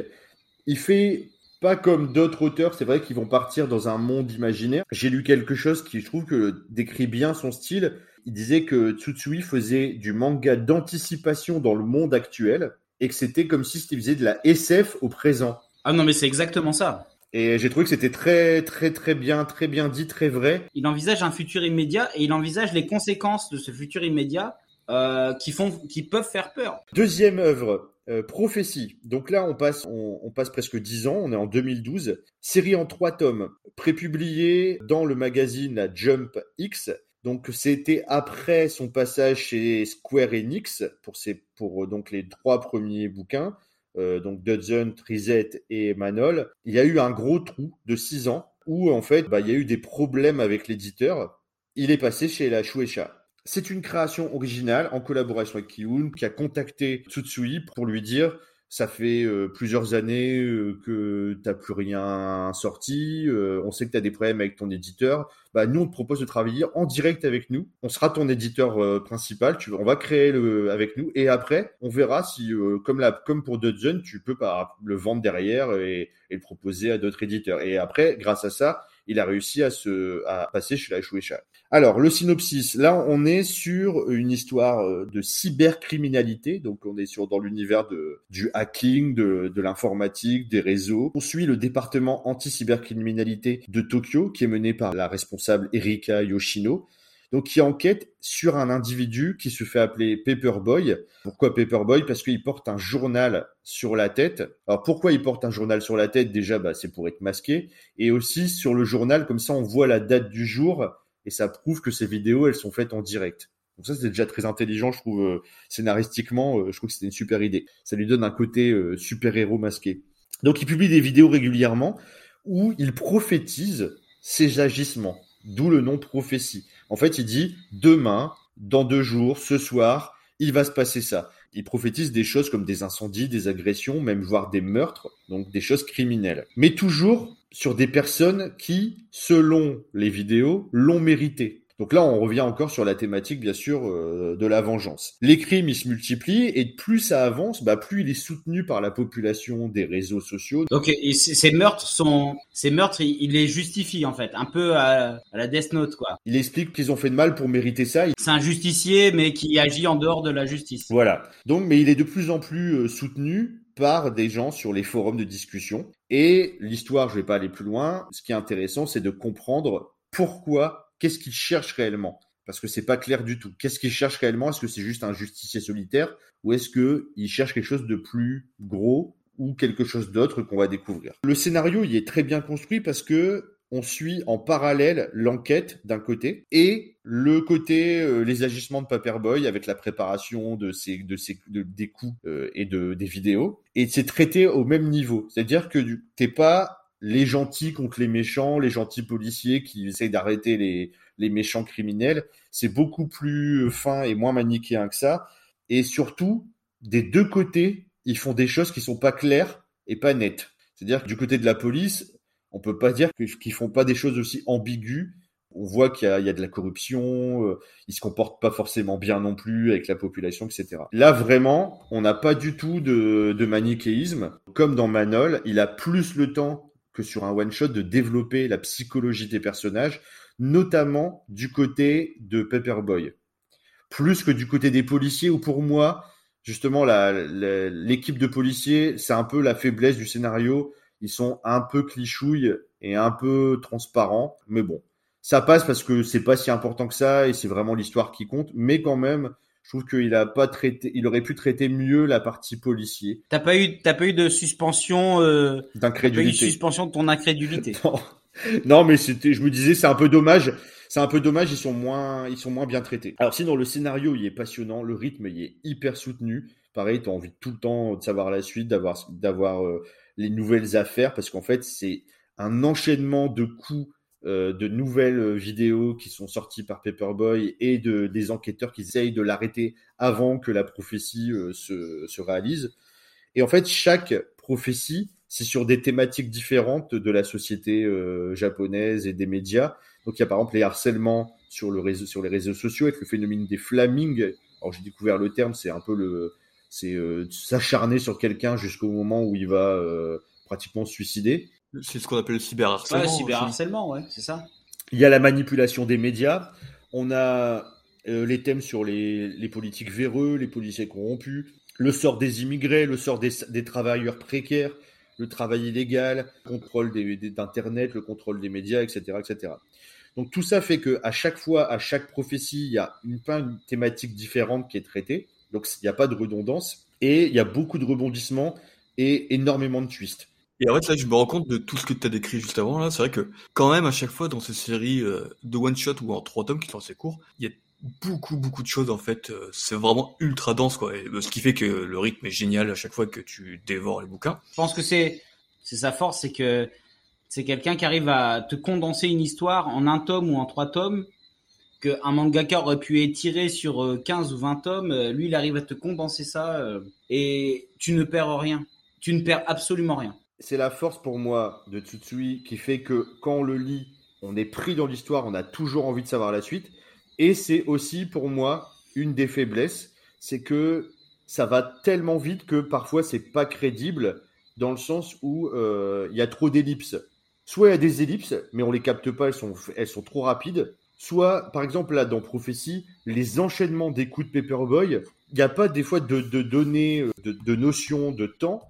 Tu as l'impression que euh, c'est euh, chaque jour qu'il y a un nouveau truc. Et c'est beaucoup trop énorme, beaucoup trop rapide pour que ça soit crédible. C'est le seul problème que j'ai. Si tu mets ça de côté, c'est hyper prenant. Et le rythme fait que parfois, bah, ça va presque trop vite et tu te dis c'est pas possible. Mais c'est clairement un parti pris de l'auteur, hein. c'est, c'est clairement son style. Il a commencé par des nouvelles qui faisaient euh, 15 ou 20 pages.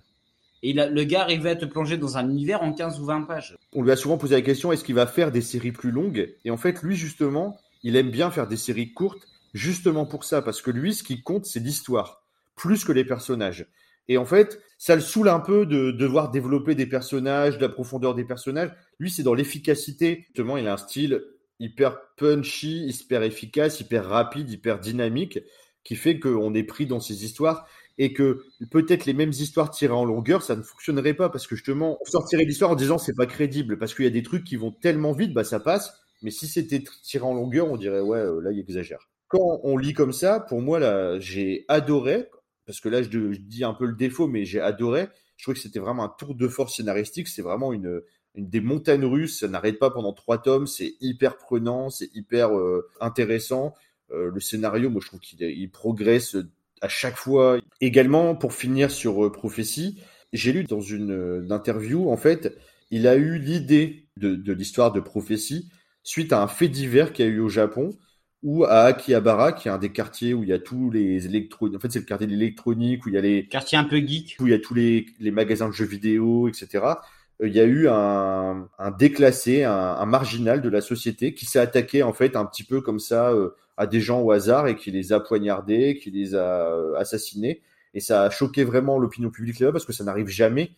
Et c'est juste un gars qui a pété les plombs parce qu'il y avait la fru il y avait une frustration de la société en fait. Et ça lui a donné cette idée de, de quelqu'un qui va faire ju la ju sa justice euh, personnelle sur les réseaux. C'est un, un, auteur qui anticipe. En fait, il, il prend un, un fait euh, technologique et il anticipe les défauts que ça pourrait engendrer. C'est ça qui est génial. C'est un, un précurseur qui, qui sent les choses venir. Il y en a d'autres. On, on, on, a le grand exemple de Retour vers le futur, où il y a plein de trucs qui ont été inventés qui se produisent maintenant, mais beaucoup plus tard. Je sais pas si vous avez vu dernièrement, ils commencent à avoir dans les grandes villes les écrans 3D. Sauf le skateboard volant. Le skateboard volant, ouais. euh, on n'y est pas encore. Mais tout à fait. Euh, là, il y a les écrans 3D qui ont débarqué à Tokyo, à New York. Je sais pas si vous avez vu des vidéos.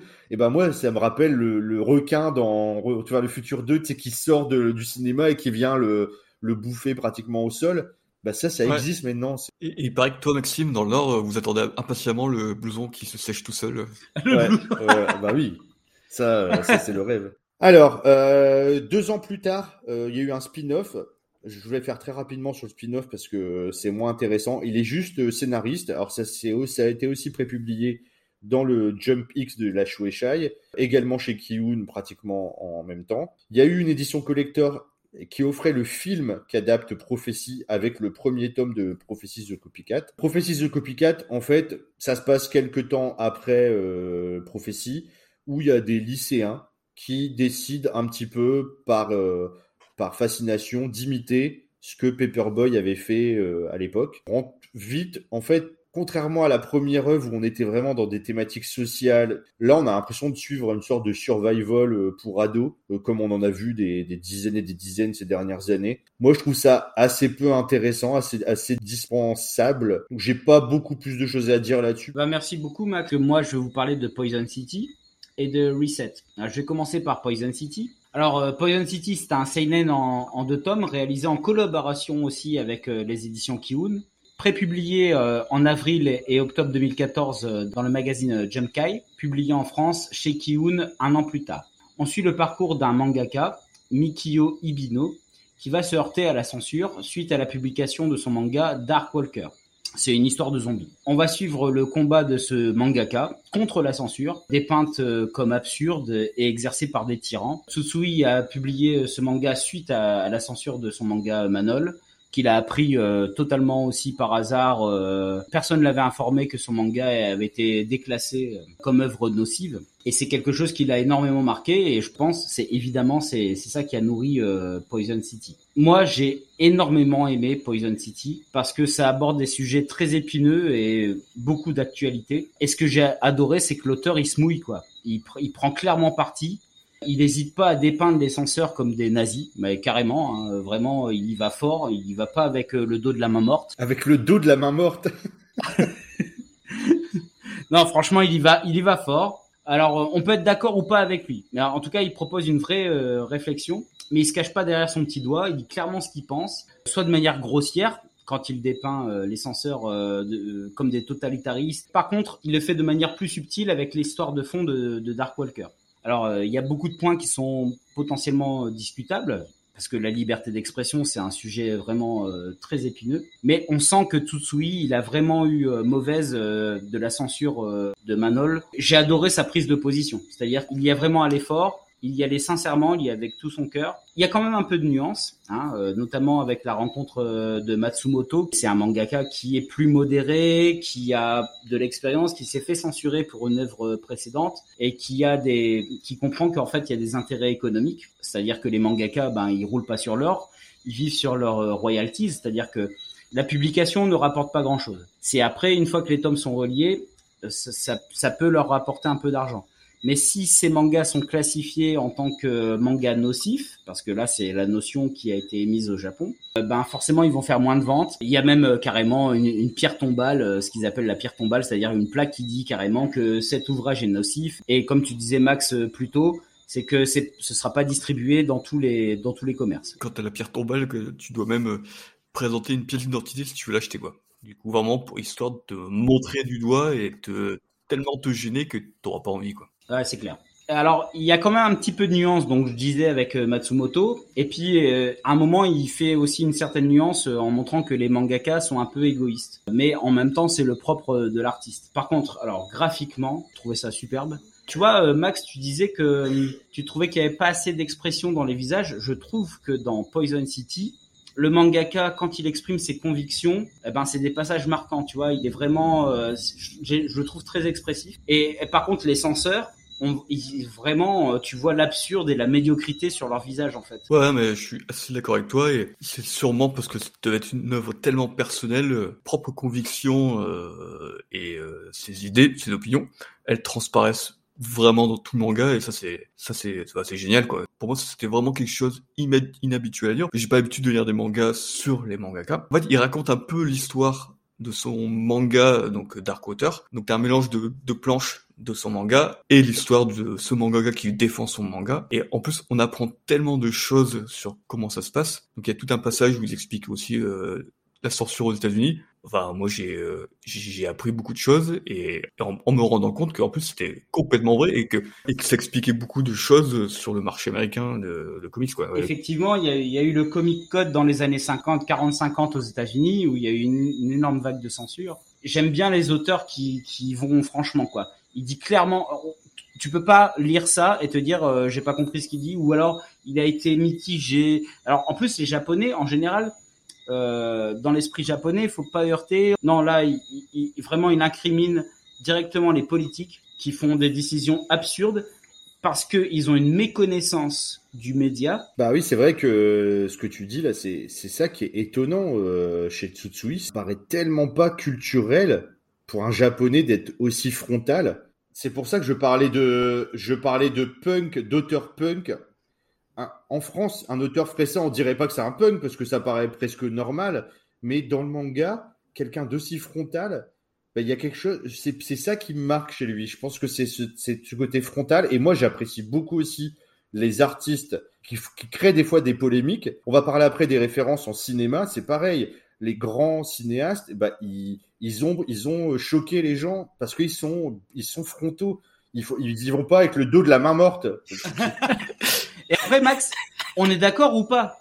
Mais alors, il y a plein de, points qui sont discutables. Mais par contre, je trouve que quand il explique l'incompréhension de la censure de, de son manga, donc euh, dans, dans son, son œuvre, c'est extrêmement bien argumenté. Oui. Il te montre, il t'explique un peu quelles sont les techniques euh, des censeurs, Une histoire de pourcentage, d'images violentes. euh, des trucs hallucinants. Et c'est vrai que, bon, j'imagine que c'est vrai, mais c'est vrai que c'est très bien argumenté. Tu sens qu'il en a gros sur la patate. hein. Ouais, ouais, mais c'est clair, mais je trouve qu'il amène suffisamment d'arguments pour amener de la crédibilité à, à son offensive euh, contre la censure. Tsutsui, il refuse l'autocensure. Quand il a une histoire, il va la mener à son terme. C'est aussi pour ça que parfois des gens sont heurtés par son, par ses œuvres. On a pu lire, alors c'est pas général, mais on a pu lire certaines personnes le traiter de réactionnaire par rapport à tout ça. Mais moi, je suis pas entièrement d'accord parce qu'il est jusqu'au boutiste. C'est un- c'est étonnant pour un japonais en fait d'être comme ça. Ils sont plutôt dans, dans la retenue habituellement.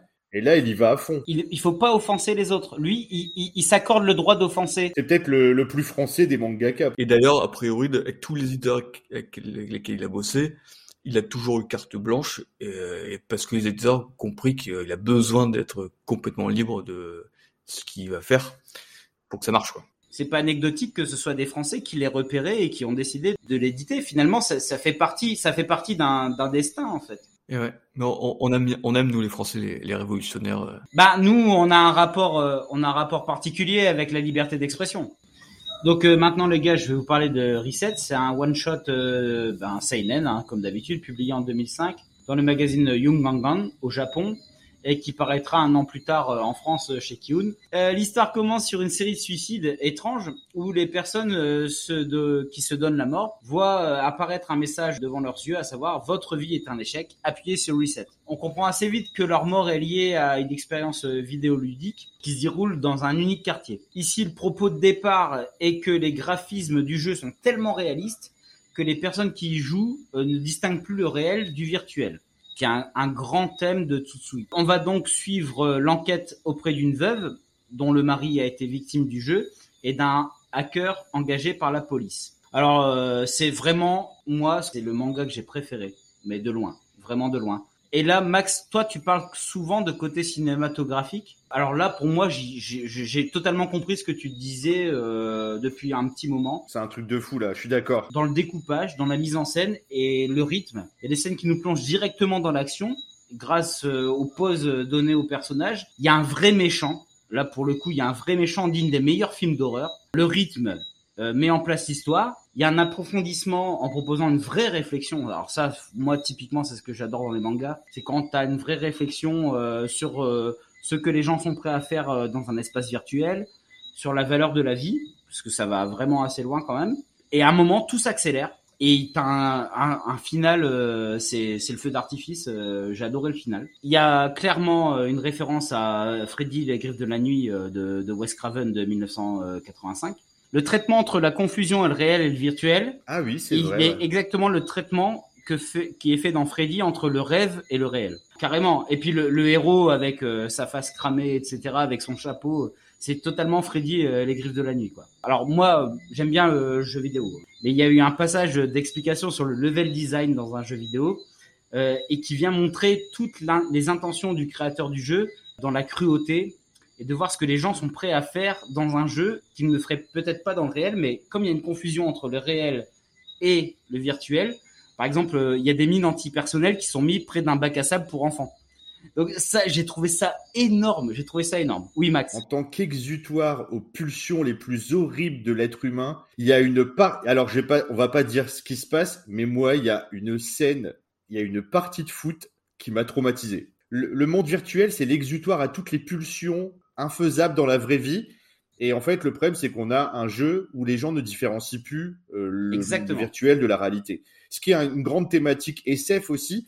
Et là, pour le coup, je, je finis là-dessus, Jo, et après je te rends la parole, pour rebondir sur la partie dessin, parce que pour moi, c'est vraiment son manga qui est à part. Euh, à part dans le sens où on sort du thriller et on rentre dans de la SF comme on peut plus la, la, la, la connaître, comme dans du Ghost in the Shell ou du, cyberpunk presque.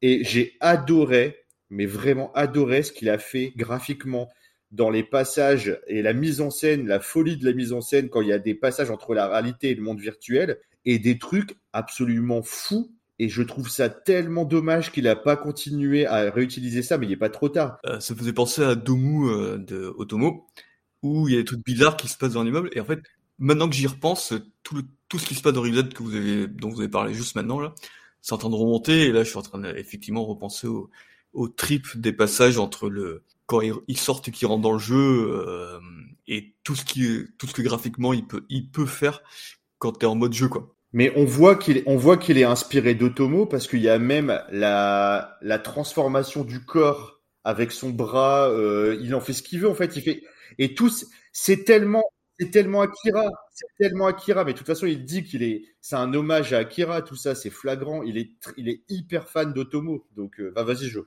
entre le réel et virtuel, c'est illustré à la perfection. T'as les, les personnages qui sont polygonisés parce qu'il y a une vraie réflexion sur les polygones, etc. Tsutsui, il a une connaissance du jeu vidéo hein, quand même, euh, et euh, il, pose, il propose une vraie réflexion là-dessus. Ce que j'aime bien, c'est les transitions entre le moment réel et le moment euh, virtuel. C'est flou, mais en même temps, graphiquement, c'est tout de suite identifiable. C'est subtil. Quand j'ai fini de lire ce manga, J'a- J'avais l'impression de sortir de la salle de cinéma et d'avoir vu un putain de bon film, un bon thriller d'action SF. Et je n'ai jamais ressenti ça avec aucun manga. C'est cinématographique à mort, c'est un truc, euh, c'est incroyable. Mais dans les postures, dans le rythme, euh, dans, dans plein de choses, quoi. C'est tellement dommage. Moi, je vais vous dire qui aurait dû adapter euh, Reset. Vas-y. Satoshi Kon. Satoshi, Satoshi Kon, il aurait fait Ah oui. Reset. Ah oui, ça aurait été Alors, il nous a parfait. quitté, hélas.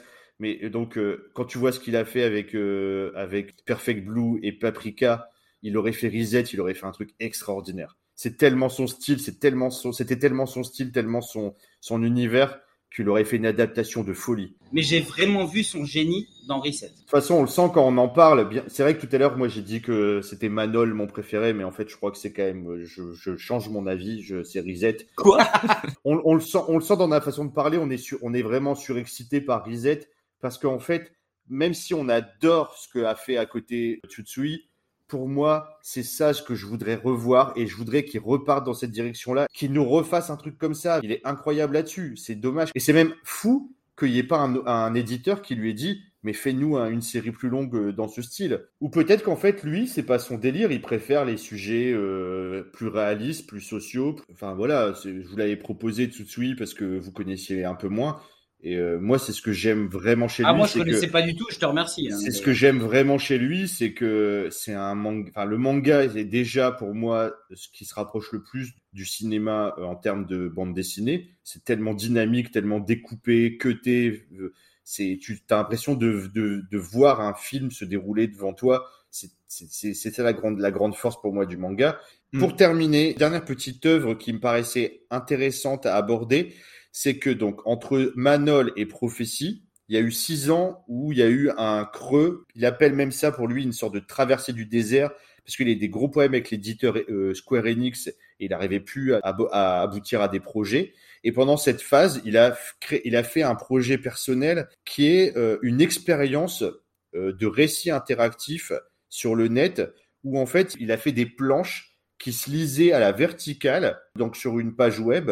Et quand tu passais la souris euh, sur les dessins, il y avait des, des parties du dessin qui s'éclairaient, il y avait des animations qui se faisaient. Comme le webtoon. Et voilà, c'était à ça que je voulais en venir. Et euh, c'est, est-ce que ça serait pas un, un prémisse des webtoons? Bon alors la team, je pense qu'on a bien fait le tour des, des œuvres de Tsutsui, on a bien parlé, on a commencé à développer certains points, mais euh, j'aurais souhaité qu'on approfondisse euh, quelques points, par exemple euh, les références, notamment les références cinématographiques, aussi les références manga de Tsutsui parce qu'elles sont assez évidentes. Alors Max, est-ce que tu peux nous en dire un petit peu plus? Qu'est-ce que toi t'as détecté en, comme référence? En référence cinématographique, je parle régulièrement de cinéma coréen. Vous avez déjà remarqué, c'est un, cinéma que j'apprécie grandement. Il y a une trilogie qui a été faite par Park Chan-wook. C'est la trilogie de la vengeance, donc on est complètement dans le thème de, de Tsutsui, qui comprend donc Sympathy for Mr. Vengeance, Old Boy, qui est le, le, le, le film le plus connu des, de la trilogie, Ouais, c'est clair. et euh, Lady Vengeance. Les, les sujets traités euh, dans cette trilogie, euh, ils, ont, ils ont certainement été une inspiration pour Tsutsui. On a également V pour Vendetta,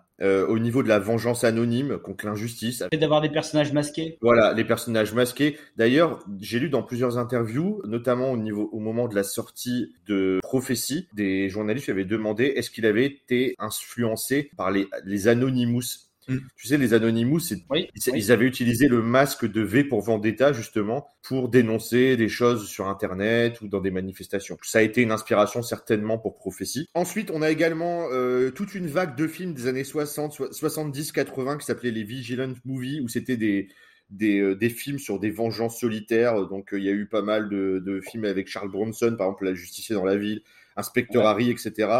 Euh, en France, on a eu aussi Le Vieux Fusil, qui était aussi un film comme ça, euh, où euh, il y a un personnage qui se venge.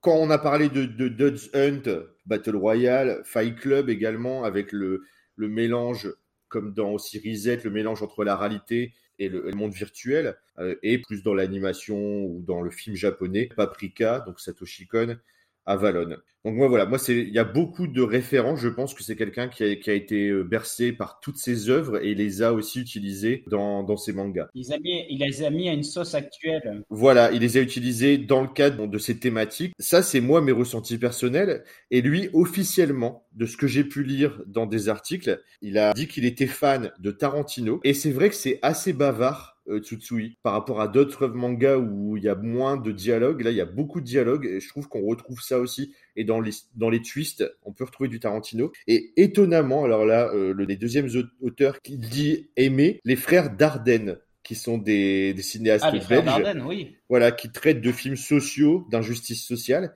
Et finalement, c'est pas étonnant. Moi, j'étais sur- juste surpris que euh, connaissent les frères Dardenne au Japon. Mais en même temps, ils ont eu déjà des palmes d'or, etc. Donc euh, pourquoi pas. En tout cas, sur la partie euh, influence cinématographique, euh, voilà ce que je pouvais dire. Vous avez peut-être de votre côté plus ressenti des, des influences manga, BD. Alors euh, moi au niveau scénario, et on en a parlé un peu plus tôt, euh, Otomo, du coup on sent quand même qu'il y a une, une vraie fascination pour Otomo. Et après j'avais lu aussi dans l'interview qu'au niveau scénario, il avait été fan de Iwaki Itoshi, celui qui a fait Parasite euh, Kiseiju. Et euh, au niveau dessin, il avait pas mal d'admiration pour euh, Inoue, euh, surtout sa série Vagabond. Bon, il a bien raison. Il a bien raison. Il a bien Il a raison. bien raison. Il a bien raison. Et ouais, par contre, j'ai aussi lu euh, qu'il ne lisait pas tant de manga que ça, ou moins maintenant, euh, parce qu'il avait assez peur d'être influencé. Est-ce que vous trouvez qu'on peut parler, on peut le, le rapprocher d'Urasawa? Ça reste quand même différent. Ou- alors en tout cas, peut-être pour l'instant. Euh, Urasawa, c'est quelqu'un qui va développer ses histoires sur de nombreux tomes. Parce qu'il a besoin de temps pour construire euh, les personnages et pour construire et pour mettre un vrai background. Lui, alors c'est tout aussi le génie, je pense, de Tsutsui, c'est qu'il arrive à te mettre dans une histoire et t'as pas besoin d'en savoir plus pour euh, être dans le, dans le truc. Urasawa, il, a, il, a, il prend plus de temps. Et la, et la grande différence avec Urasawa, c'est le nombre de volumes aussi. Pour l'instant, on a remarqué que il fait des séries courtes. Est-ce qu'il serait capable de faire des séries longues comme Urasawa? Et alors, c'est même pas est-ce qu'il serait capable, est-ce que ce serait souhaitable? Oui, est-ce qu'il en a envie? Non, mais même, est-ce que c'est souhaitable? Parce qu'il arrive à nous faire vivre euh, des trucs super forts en un volume, en quelques centaines de pages. Et je ne sais pas, est-ce que s'il cherchait à faire plus, est-ce qu'il ne va pas dénaturer son côté un peu spontané, un peu, un peu l'aspect euh, nouvelle en fait, un peu l'aspect chronique? Je, je ne sais pas. Alors peut-être, si un jour il nous fait quelque chose, une œuvre plus nourrie, en, on va dire 10, 15, 20 tomes, pourquoi pas Mais pour moi, non, on est, c'est- on n'est pas du tout dans le même type d'auteur. Ouais, bah pour euh, moi je pense qu'ils ont, ils sont très forts tous les deux pour euh, au niveau scénario. Ça, quand ils font des thrillers, t'es pris pour les deux auteurs, t'es pris dedans et euh, mais c'est vrai que c'est quand même deux styles, euh, je trouve différents. Et comme vous avez dit, c'est vrai qu'il développe quand même des personnages très importants, euh, Urasawa à chaque fois. Et c'est pour ça que ça arrive à tenir euh, une vingtaine de tomes. Or qu'effectivement, Tetsuya, c'est plutôt sa force, c'est d'arriver à, à mettre un peu les personnages en second plan et mettre l'histoire sur le devant de la scène et arriver à faire des trucs plus courts, quoi. Donc je pense que c'est des deux styles différents, mais euh, le, en commun, des, la qualité pour faire des thrillers euh, indéniable. Euh, Ce qu'on peut mettre en commun, c'est que c'est pour moi quand même deux génies dans un genre différent, mais deux génies du thriller qui ont une virtuosité du scénario, mais un qui va très vite et l'autre qui prend beaucoup de temps et qui dilue son histoire avec, avec une efficacité différente en fait. Urasawa, c'est tout le temps des longues séries et c'est ça qu'on aime. C'est euh, et c'est pas pour ça que c'est mieux ou moins bien. Je pense qu'ils sont ils sont complémentaires et euh, l'un ne pourrait pas être l'autre. Mais euh, les deux se complètent. Je suis tout à fait d'accord avec toi, les deux se complètent. Pour conclure sur les références, en tout cas, moi je le classe, et c'est ça que j'aime chez Tsutsui, dans les vrais auteurs qui ont une forte personnalité. Alors justement, on, peut faire le lien avec sa personnalité. Qu'est-ce que vous pensez de sa personnalité? Quand on essaie de rechercher des infos sur lui, c'est difficile de- d'accéder à des informations sur lui parce qu'il est très, euh, il est, il fait très attention à sa vie privée, etc. Et, ça, euh, on respecte absolument et tant mieux. Moi, je préfère. Et effectivement, euh, c'est un auteur atypique là-dessus. C'est qu'on sait pas grand-chose. Il se, il se livre peu. Dans les interviews, il donne juste l'essentiel. En, fait, moi, moins j'en sais, plus ça, plus j'a- plus j'adore. En fait, j'adore cette part de mystère en fait, et qui retranscrit dans ses œuvres. Ses œuvres sont un peu, toujours un peu mystérieuses, tu vois. Euh, Alors justement, sur sa vie privée, il n'est pas sur les réseaux sociaux, donc on a très peu d'informations sur sa vie privée. On ne sait pas, euh, On sait pas trop s'il est marié, euh, s'il a des enfants, euh, qu'est-ce qu'il a pu faire avant d'être mangaka. C'est quelqu'un qui aime garder son anonymat. Quand il fait des conventions, en fait, et c'est marrant, ça rappelle un peu Tezuka, Osamu Tezuka, il porte toujours une sorte de casquette. Et en fait, il s'est rendu compte que quand il a enlevé sa casquette, plus personne ne le reconnaissait. Il a une petite casquette noire, il l'enlève, il dit bah après je peux me balader tranquille, euh, on me reconnaît plus. Un peu comme Tezuka qui a tu sais, qui avait un béret. Et ce Ouais. qui est marrant, c'est que j'ai trouvé, euh, pourtant j'ai cherché une seule info personnelle. J'ai trouvé qu'il était gaucher. J'ai cru que t'allais dire, j'ai trouvé qu'il était gauchiste. Non, j'ai trouvé qu'il était gaucher et qu'il aimait les tortues. Il avait une tortue depuis 20 ans qui s'appelle Stéphanie.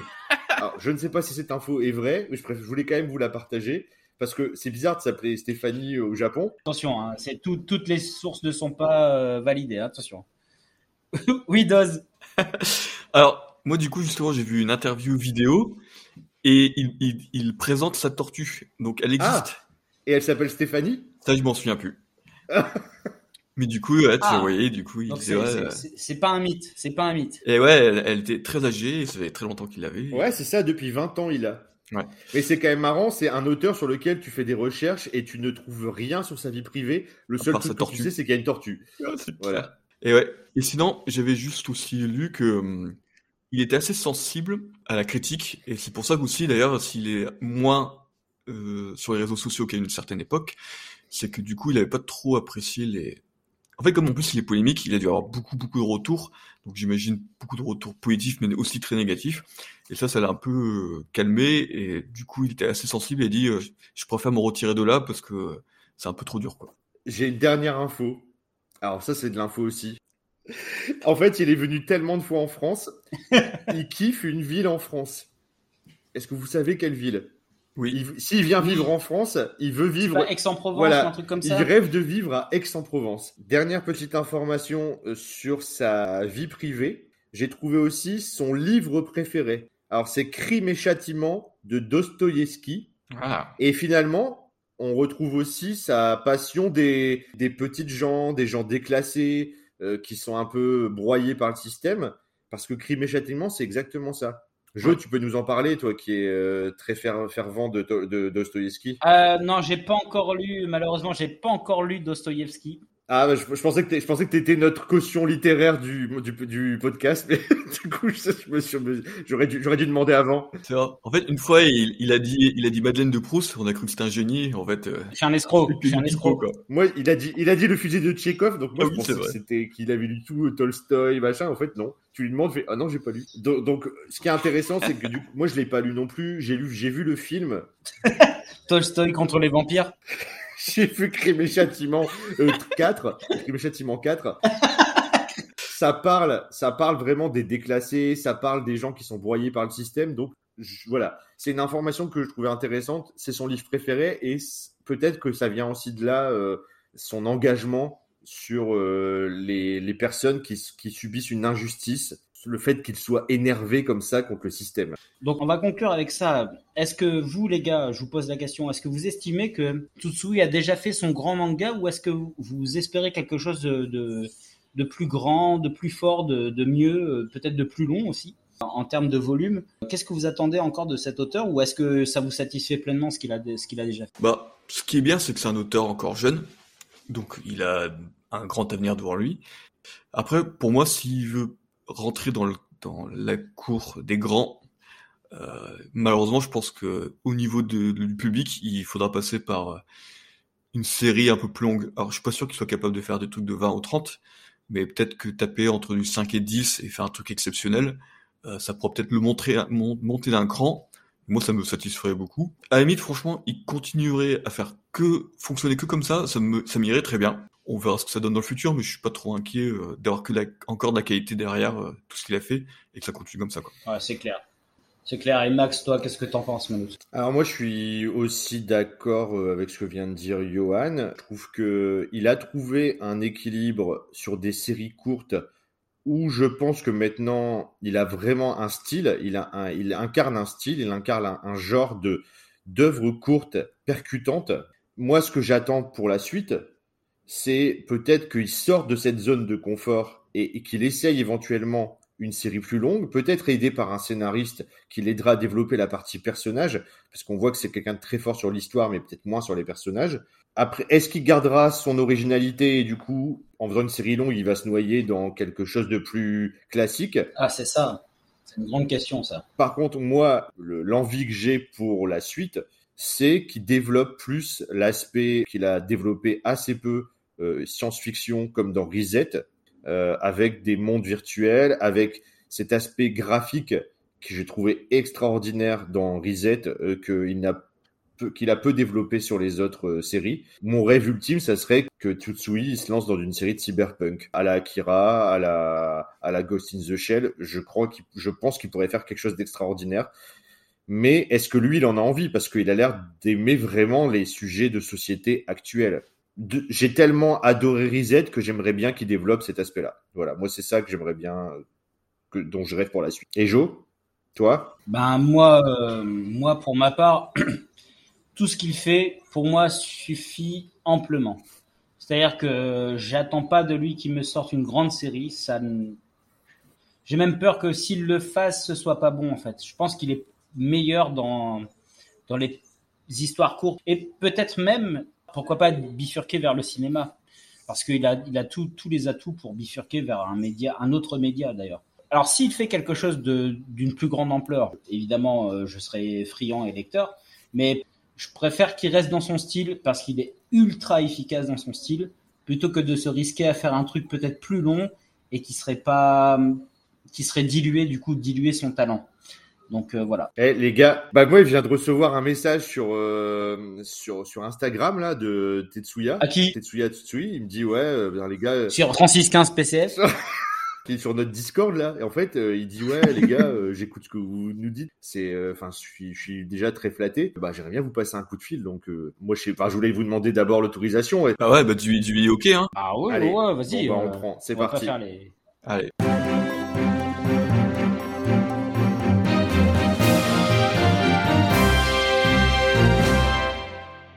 Bonjour, euh, monsieur Tetsuya Tutsui. Franchement, on est super content de vous avoir avec nous. Euh, comment allez-vous déjà?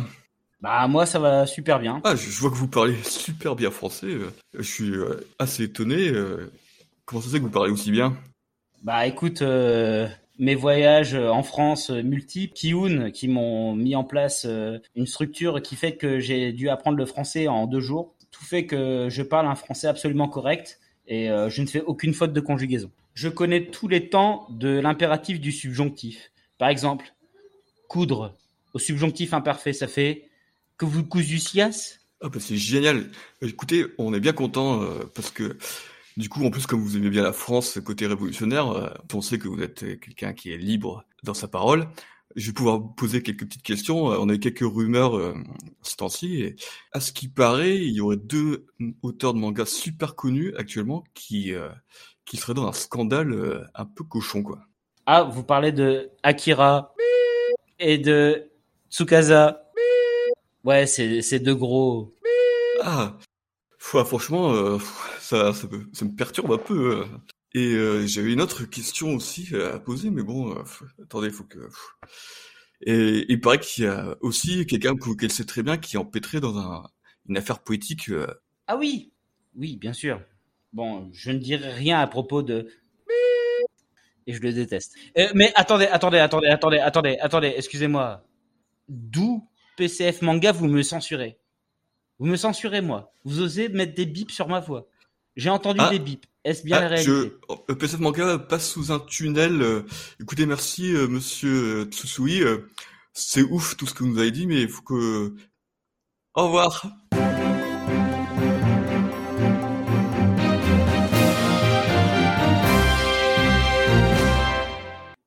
PCF Manga, troisième partie. Euh, alors, on va vous raconter nos petites anecdotes, notre petite histoire avec les mangas. On va essayer de vous faire plaisir, vous rappeler euh, quelques souvenirs. Euh, alors, Max, c'est quoi ton souvenir? Quelle petite anecdote tu nous as réservé pour nous raconter ta, ta passion, la naissance de ta passion? Alors, j'ai repensé à ce que Johan avait Alors, des fois, on l'appelle Johan, des fois, on l'appelle Dos. Vous avez compris que c'était la même personne, j'espère. Ouais, c'est la même. On n'est pas quatre, hein. On n'est pas quatre, on n'est que trois, mais Johan et Doz, c'est la même personne. Il y a des gens qui pensent qu'on est quatre. Ils disent, ouais, c'est marrant, ils ont la même voix, Johan et Dos. Euh, Donc, Johan, à la première émission, il avait parlé de ses pre- son premier souvenir de manga. Et du coup, euh, je me suis inspiré un petit peu de toi, euh, mon idole, euh, pour. Ah. euh, pour Tu euh, m'appelleras Dos Sama, s'il te plaît, ouais. maintenant. Ouais, m'a. euh, ma petite anecdote. Donc en fait, j'essaie de repenser au premier manga que j'ai lu. Alors d'abord, je me suis dit, bah en fait, les premiers mangas que j'ai lus, c'était les Dragon Ball parce que mon grand frère, il les avait achetés et donc j'ai lu, euh, je sais pas combien de fois, les Dragon Ball quand j'étais euh, allé entre 10 et 15 entre 10 et 13 ans, euh, j'ai dû les lire 10 fois. Alors c'était la première édition, la pastel. Mais pour moi, c'est pas vraiment les le premier manga que j'ai lu. Pour moi, le premier manga que j'ai lu, c'est à 14 ans. Euh, donc, euh, en, précisément en mars 1997, le petit Maxime se baladait au Furet du Nord. Alors, pour, pour les non-nordistes, euh, le Furet du Nord, c'est comme la Fnac, mais c'est un furet. Alors, je ne sais pas pourquoi. Pourquoi il y a un furet qui fait des, li- des livres, mais c'est un- c'est une librairie euh, comme la Fnac. Et euh, je j'arrive dans le rayon BD. Ah, alors, il n'y avait pas une partie manga, il y avait une étagère manga où il y avait quatre références, faut savoir, en 97. T'avais Akira, Gumd, euh, Dragon Ball, et un nouveau qui arrive. Et je vois Saint Seiya. Je fais, mon Dieu, Saint Seiya. Saint Seiya édité, Oh chez... comme oh comme par hasard. Oui. édité chez Kana. Du coup, je saute dessus, je le prends, et je me dis, bah, je me dis, qu'est-ce que c'est que ça? C'est à l'envers. Et en fait, du coup, je prends les livres qu'il y a derrière, et je vois, ils sont tous à l'envers. Je fais, bah, c'est bizarre et tout. euh. Et puis, je vois derrière la, jaquette qui est marqué euh, sens de lecture originale, euh, vous ne devez pas commencer par ici. Je fais, ah, d'accord. Bon, bah, je le prends, je rentre chez moi. T'avais un gros sens interdit d'ailleurs. C'est Oui. pas sur ces éditions-là où t'avais un espèce de gros sens interdit là. C'est ça. Donc je le prends, je dis bon bah s'ils sont tous à éditer à l'envers, euh, c'est que ça doit être normal. Je le prends, je rentre chez moi, puis je lis un peu et j'explique qu'en fait euh, c'est le sens de lecture japonais. Il faut lire les bulles euh, et les cases de droite vers la gauche. Alors du coup je commence à lire, je me dis je vais galérer, puis finalement au bout de quelques pages tu t'habitues, tu penses plus. Voilà. Donc je dévore le bouquin, mais c'est pas ça l'histoire, c'est plutôt de J'étais pour... quand je l'ai lu, le manga Saint Seiya, euh, qui était donc euh, le manga original du dessin animé Les Chevaliers du Zodiaque, qui est le plus grand manga euh, de toute l'histoire de l'humanité. De tous les temps. Attention. Ce qui était très marrant, c'est que quand j'ai lu ça, j'avais une sensation un peu, j'étais fier, un peu comme si je faisais partie d'une société secrète, tu vois. Je me suis dit, je lis des trucs à l'en- je lis un truc à l'envers et tout. L'élite.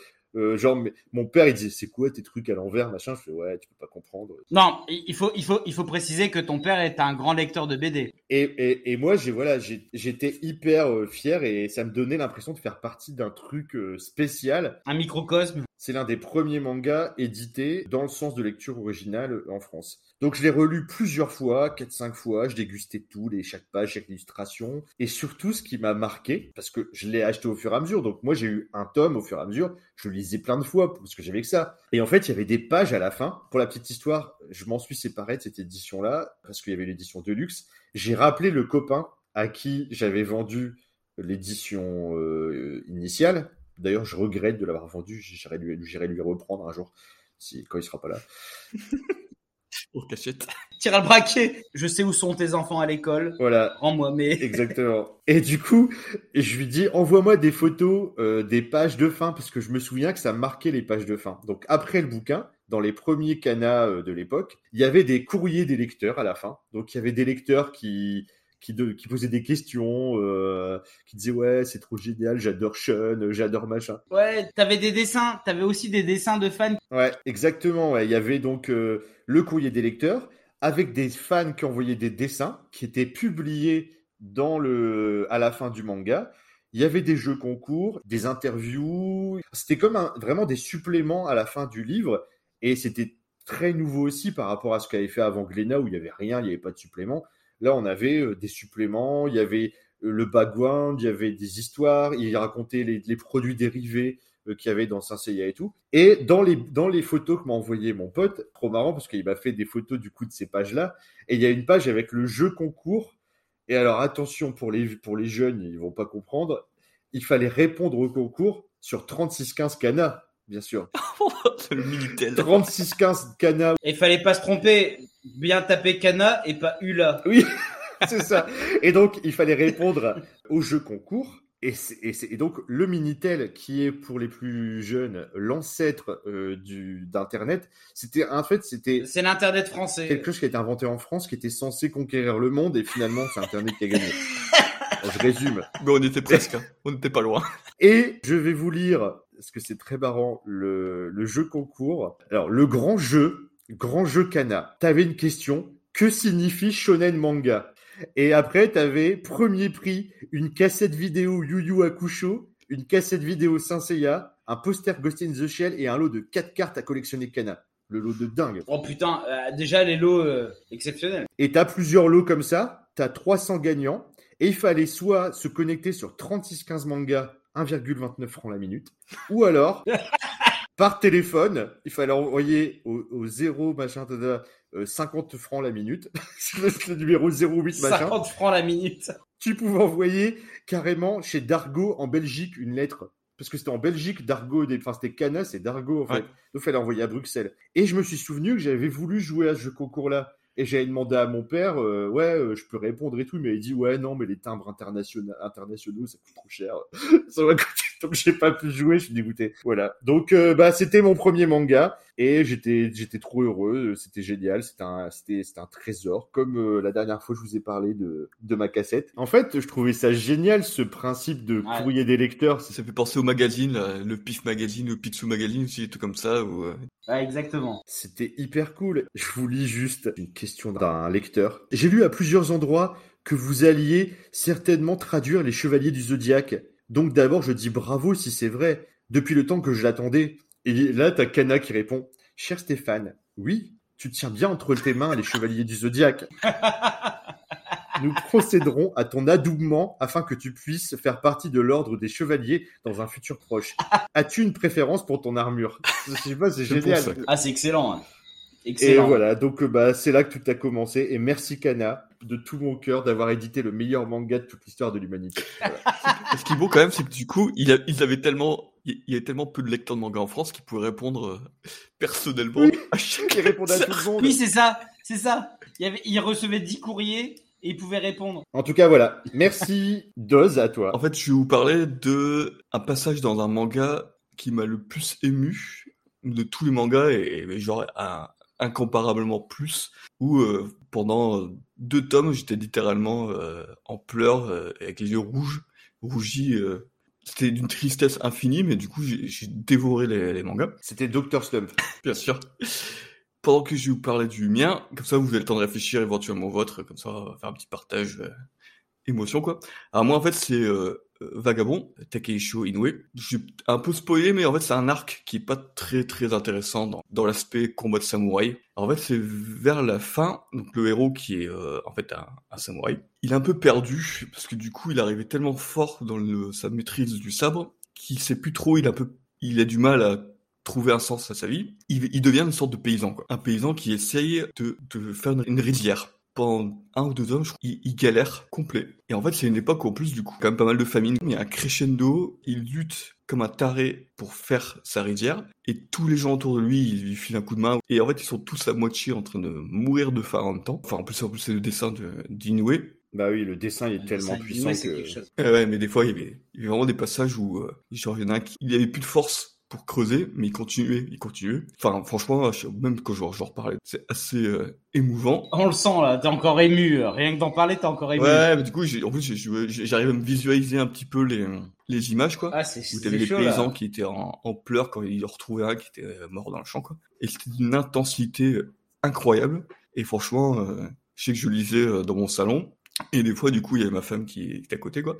Je crois que je me retenais de pleurer. Boys don't cry. Non, mais c'est clair, c'était ridicule, hein. Je suis un bonhomme, moi, je vais clair. pas pleurer devant ma femme. hein. Mais du coup, euh, du coup, là, je l'ai regardé, puis elle me dit, euh, t'as les yeux tout rouges. Non, non, c'est pas vrai. Parce que tu crois. Non, j'ai une conjonctivite. c'est clair, depuis, depuis deux tomes, là, j'ai une conjonctivite de manga. C'est, ça arrive. C'est une maladie euh, transmissible par des mangas.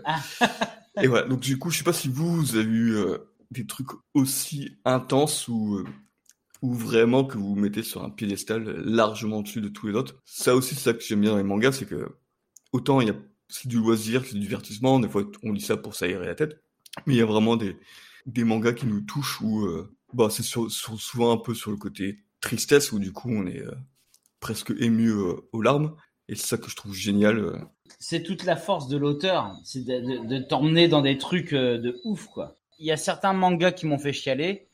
J'ai eu plus avec des romans, mais il n'y a pas de honte, merde. On peut être un homme et être sensible. Merde. Alors, euh, moi, là, tout de suite, c'est pareil, comme Joe, euh, il y a des, mangas qui m'ont touché, qui m'ont fasciné, des passages qui étaient incroyables. Euh, mais en termes de tristesse, là, tout de suite, essayé de trouver le truc qui m'a fait chialer le plus de ma vie. Et en fait, c'est le tombeau des Lucioles, qui est un anime. De, de Isao Takahata. Alors là, Ah, le tombeau des Lucioles, mais non, mais si tu, si tu pleures pas devant le tombeau des Lucioles, c'est que t'as- pas de cœur. t'es pas un être humain. Et, le, et, et Tu sors, tu, tu, tu sors de l'humanité. Et pour la petite histoire, donc j'étais déjà fan de, de manga et d'anime, bien sûr, euh, des lycées, hein, même, à- même depuis petit. Et, mais en tout cas, euh, ça a commencé à, à prendre euh, de l'essor euh, quand j'avais 16-17 ans. Et euh, la veille du bac français, ils ont passé sur euh, Arte le tombeau des Lucioles. Et moi, je venais de manger plein d'animes euh, euh, sur manga vidéo, tout ça, des trucs de sur de SF, machin. Je me dis ouais, c'est bien ça. Je suis, ça va me détendre pour demain euh, parce que je passe le bac français. trop bien, je vais regarder. J'étais décomposé à la fin du à la fin du film. Je me suis dit mais c'était censé me détendre. j'ai mis j'ai mis deux heures à m'en remettre. Et, euh, et du coup, euh, bah, le lendemain, euh, j'étais tellement pas bien que je suis pas allé passer le bac français, j'ai pas eu le bac et bah, j'ai- voilà, j'ai raté. Non, c'est pas vrai. Mais vraiment, je l'ai vu la veille du bac français et ça m'a pas détendu, c'était horrible. Ah oui, mais alors par contre, je pense que si tu veux bien passer ton bac français, voir le tombeau des Lucioles, ça t'apporte énormément de choses. Ouais, enfin, sur le sur le coup. Franchement, si c'était à refaire, je, Non, si, tu- si tu veux juste pour te détendre, euh, je l'aurais pas regardé la veille du bac français. Après, évidemment que ça a apporté plein de choses, mais je pense pas que j'ai eu le temps de le de l'assimiler pour que le lendemain je l'ai pas réutilisé au bac français. non mais non, si t'avais fait ton explosé en pleurant, je pense que t'aurais eu 20. Sauf que personne connaissait et du coup, euh, ils auraient dit de quoi, de quoi il parle. euh, Ah, les, les, man- les mangas là, c'est le Ségolène Royal nous a dit que c'était pas bien. Ah les, les trucs euh, Les trucs abrutissent les la trucs avec de la violence et du sexe. Oula, oui, oui, il est énervé. c'est exactement ça. Bah oui. Donc non, j'aurais pas dû, j'en aurais, ils avaient pas l'esprit, ils auraient pas eu l'esprit ouvert comme maintenant où c'est plus accepté. Enfin voilà. Bon, très belle anecdote, euh, Johan. On a senti, c'est pour ça qu'on a récupéré d'ailleurs. On a senti que tu craquais. Ah t'étais moi moi moi j'étais au bord des larmes. La, la voix, elle était voilée.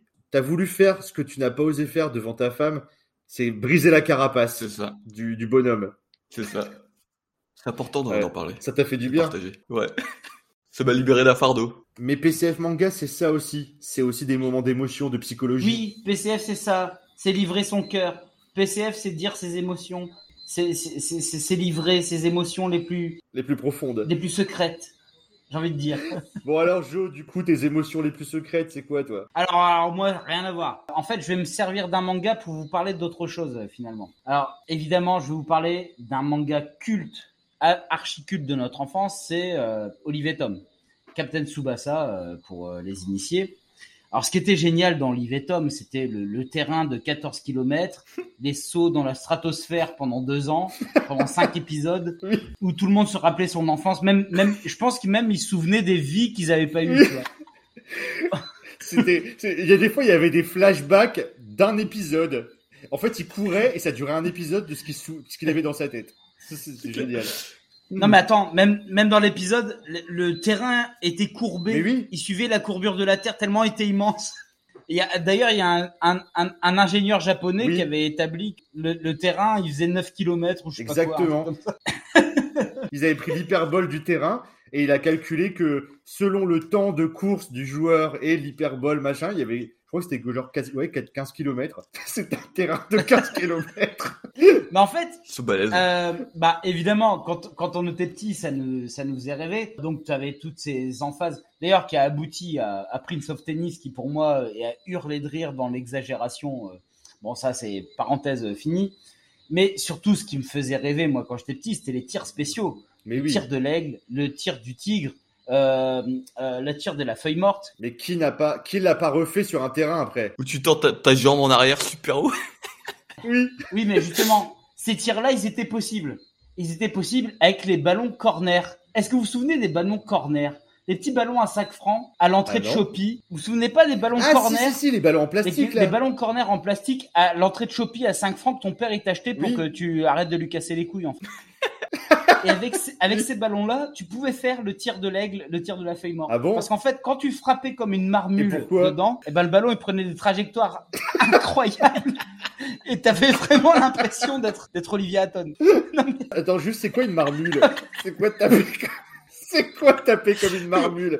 C'est Oui, une expression compris, hein. martiniquaise? Mais c'est une mule de Martinique, une marmule. Avec ces ballons en plastique, c'est que tu pouvais vraiment, comme dans le dessin animé, déformer le ballon qui était ovale à la fin. Exactement. Non mais même Max, quand tu tirais très fort vers le haut, le ballon redescendait d'un, un- au bout d'un moment. Vraiment l'impression de faire le tir, le tir de la feuille morte de Olivier Hatton, Oui. qui était son tir spécial, euh, qui était incroyable. Et, et tu jouais avec ça, tu jouais à ça avec ton cousin. Tu t'envoyais euh, des, des parpaings dans le, dans le ballon et le ballon il faisait n'importe quoi et t'avais l'impression d'être dans Olivier Tom en Et fait. est-ce qu'avec ton cousin, tu pouvais faire les frères d'Eric Ouais, la catapulte infernale, c'était trop dur, trop dur. Ils Trop ont dur. essayé. La sont catapulte blessés. infernale. Par contre, t'as raison, c'est qu'on a tous essayé de faire le tir de l'aigle avec un ballon de foot normal et on se défonçait la cheville. Ça faisait super mal en fait. C'est c'est ça que je voulais vous dire. C'est que t'avais le ballon corner à 5 francs qui était à l'entrée du buraliste. Je pense, euh, ce, ce ballon-là, tu le trouvais partout en fait. Mais oui, c'était pas Shopee. Je Hein. pense même à la, à la pharmacie, à la boucherie, t'avais le ballon corner à 5 francs. Un steak et un ballon, s'il vous plaît. À la pharmacie. Et en fait, moi, ça marchait très bien. Tu m'achetais un ballon, j'étais heureux. Et tu sais, ces, ces petits ballons-là qui étaient bleus, verts, euh, jaunes, euh, tu sais, qui étaient toutes les couleurs, qui pesaient 60 grammes. Oui. Euh, et, Mais au bout de deux semaines, c'était crevé. En général, c'était ton chien qui finissait le ballon. Tu te souviens C'est vrai. le chien dans- qui finissait le ballon. C'est vrai. Mais c'est trop ça. C'est tellement ça, il y a toujours un ballon crevé près du chien. Effectivement, ben, les ballons corner de la société Mondo. C'est- la société Mondo qui fait maintenant, euh, qui prospère. C'est une grande société mondiale de revêtements sportifs, etc. Et euh, alors, Max, t'as raison. C'est que je- quand j'avais 8 ans, je faisais le malin de faire des, faire, faire des tirs du tigre, des tirs de l'aigle. Mais après, moi, je joue au foot. En fait, les, les vrais ballons de foot, c'était mal. 5 cm de cuir. Mais c'était même pas du cuir de vache. Je pense que c'était du cuir de, de, de, de bison, tu vois. Et en plus, les entraîneurs, ils le gonflaient à bloc. Alors, je, te dis, quand t'es au mois de janvier, qui fait 4 degrés, que t'as un ballon comme ça, et que tu tentes un tir du tigre, c'est ton pied qui c'est recule. quoi, c'est quoi le tir du tigre? Ça n'existe pas. Mais si, le tir de Mark Landers. Le tir de Mark c'est le tir du tigre. Mais de l'aigle, pas du Mark tigre. Landers, c'est le tir du tigre. Ah non, ah non. Tu connais non. rien. Tu connais rien, t'es un gamin. Mais ouais, bah, je... je sais, bon, allez, je veux dire qu'il a raison. tu connais rien, t'es un gamin. Mais moi, je te dis, Max, en fait, il y avait le truc, quand tu jouais avec ton cousin, tu t'éclatais dans ton jardin, et après, tu avais le retour à la réalité. Oui. Les ballons des années 80, c'était absolument pas ça. C'était vraiment des ballons euh, extrêmement durs, gonflés à bloc par les entraîneurs. Et en fait, tu tentais un tir du tigre, tu le regrettais instantanément parce que tu avais une fracture du métatarse. Mais après, est-ce que c'est pas pareil dans la réalité? Moi, il y a un truc qui me faisait rêver. Alors, je faisais pas de football. C'est les, c'est les, les tacles. Ah oui. Le gars, on dirait que la pelouse dans Olivier Tom, elle était toujours humide parce qu'il faisait des tacles glissés sur 20 mètres et, et dans le normal et dans la vraie vie, tu fais ça, tu t'arraches ton slip euh, par terre euh, parce que en fait, ça, ça glisse pas. À part quand vraiment il y a plus, euh, il y a eu l'orage du siècle. Là, ça glisse, mais sinon, ça glisse jamais un terrain de foot euh, à ce point-là. À, à travers Olivier Tom, je voulais rendre hommage au ballon euh, corner de la société Mondo, société italienne. Alors j'ai recherché parce que je me suis demandé si c'était pas la même société qui faisait les, les dessins animés pourris, la Mondo Vision, là. tu sais, euh, Simba la Coupe du Monde et tout ça. Et en fait non, Bah non. en fait non, mais heureusement parce que t'imagines, tout ce qui était pourri venait d'Italie sinon. C'était les ballons pourris, Mais évidemment, ces ballons-là, et c'est le ballon numéro un des enfants en fait, c'est le ballon de plage. C'est le ballon où tu vas pas te blesser. Tu, Bah oui. tu peux, tu peux prendre le ballon dans la face, euh, tu vas pas te faire mal. Et c'est vraiment le ballon de mon enfance en fait. Ça vous rappelle des souvenirs, ça les gars? Mais ouais, c'est moi j'ai c'est marrant, c'est que j'ai bien l'image de faire les tirs de l'aigle avec ces ballons-là et qu'on est, on a l'impression que ça marchait. Et, et puis l'image avec le ballon crevé à côté du chien, ça c'est, c'est, tout le monde l'a vu. C'est, c'est pas, tous les chiens avaient un ballon crevé euh, comme ça. Ok. Bah, en tout cas, merci. On a bien rigolé. Super anecdote. hein. C'est clair, quoi. Notre passé sportif. Du coup, je vous propose, quand on aura les 10 000 écoutes, euh, on, vous, on enverra aux auditeurs euh, des photos de, de Jo en train de faire le tir de l'aigle sur la plage avec ses enfants, quoi. oui. Bon, bah alors, Méloute, on a bien discuté, on s'est bien amusé, on s'est bien régalé. On va se quitter avec un petit, un petit karaoké, bien sûr. Et, là, euh, attention, karaoké euh, XXL, parce qu'on vous propose du très très lourd hein, en niveau karaoké. On va se pencher sur euh, Neon Genesis Evangelion. On a pris des cours de chant, on est au taquet maintenant. Je voulais juste préciser sur le karaoké, ceux qui ne supportent pas notre voix, je précise que euh, on ne chante que le premier couplet et le refrain. Vous pouvez passer cette partie-là et écouter la suite, c'est la vraie chanson. Je précise pour ceux qui ne supportent pas, nous on adore. Et je voulais aussi euh, préciser, donc bien sûr, euh, cette émission, elle continuera à être mensuelle. On remercie tous les auditeurs qui nous ont fait sur les réseaux des petits mots, des petits retours, euh, toujours très sympa, très bienveillant, euh, super motivant pour nous. On a, ça nous donne vraiment euh, l'envie aussi de continuer et, et de faire des, des émissions euh, qui vont, on l'espère, continuer à vous plaire. Et aussi, petit point, ceux qui vraiment nous apprécient. Si vous pouvez nous mettre un commentaire ou une petite note sur votre euh, application d'écoute de podcast, ça nous aidera beaucoup euh, au référencement et au développement de, de l'émission. Donc en tout cas, merci d'avance si vous pouvez le faire. Voilà. Donc, euh, les gars, PCF Manga 3, ça se termine. Joe, je tease, on se retrouve le mois prochain, mais peut-être pas sous la même forme. Oui, ce sera potentiellement un épisode spécial. Suspense. On ne vous dit pas encore quoi. Vous, on vous, on Ouais, vous on vous annoncera laisse tout le ça. suspense. On vous annoncera tout ça bientôt. En tout cas, merci, merci à tous et, et bisous. Bisous à tout le monde. Énorme bisous.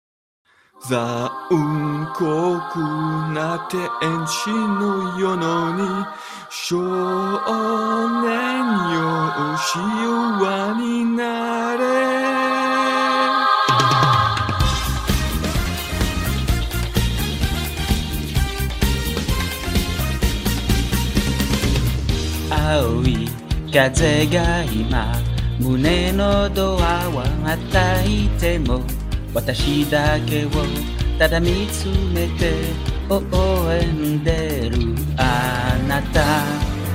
外触れるもの求めることに夢中で。運命さえまだ知らない痛いけないとにだけどいつか気づくでしょう。その背中にはあるか未来目指すためのあれがあること。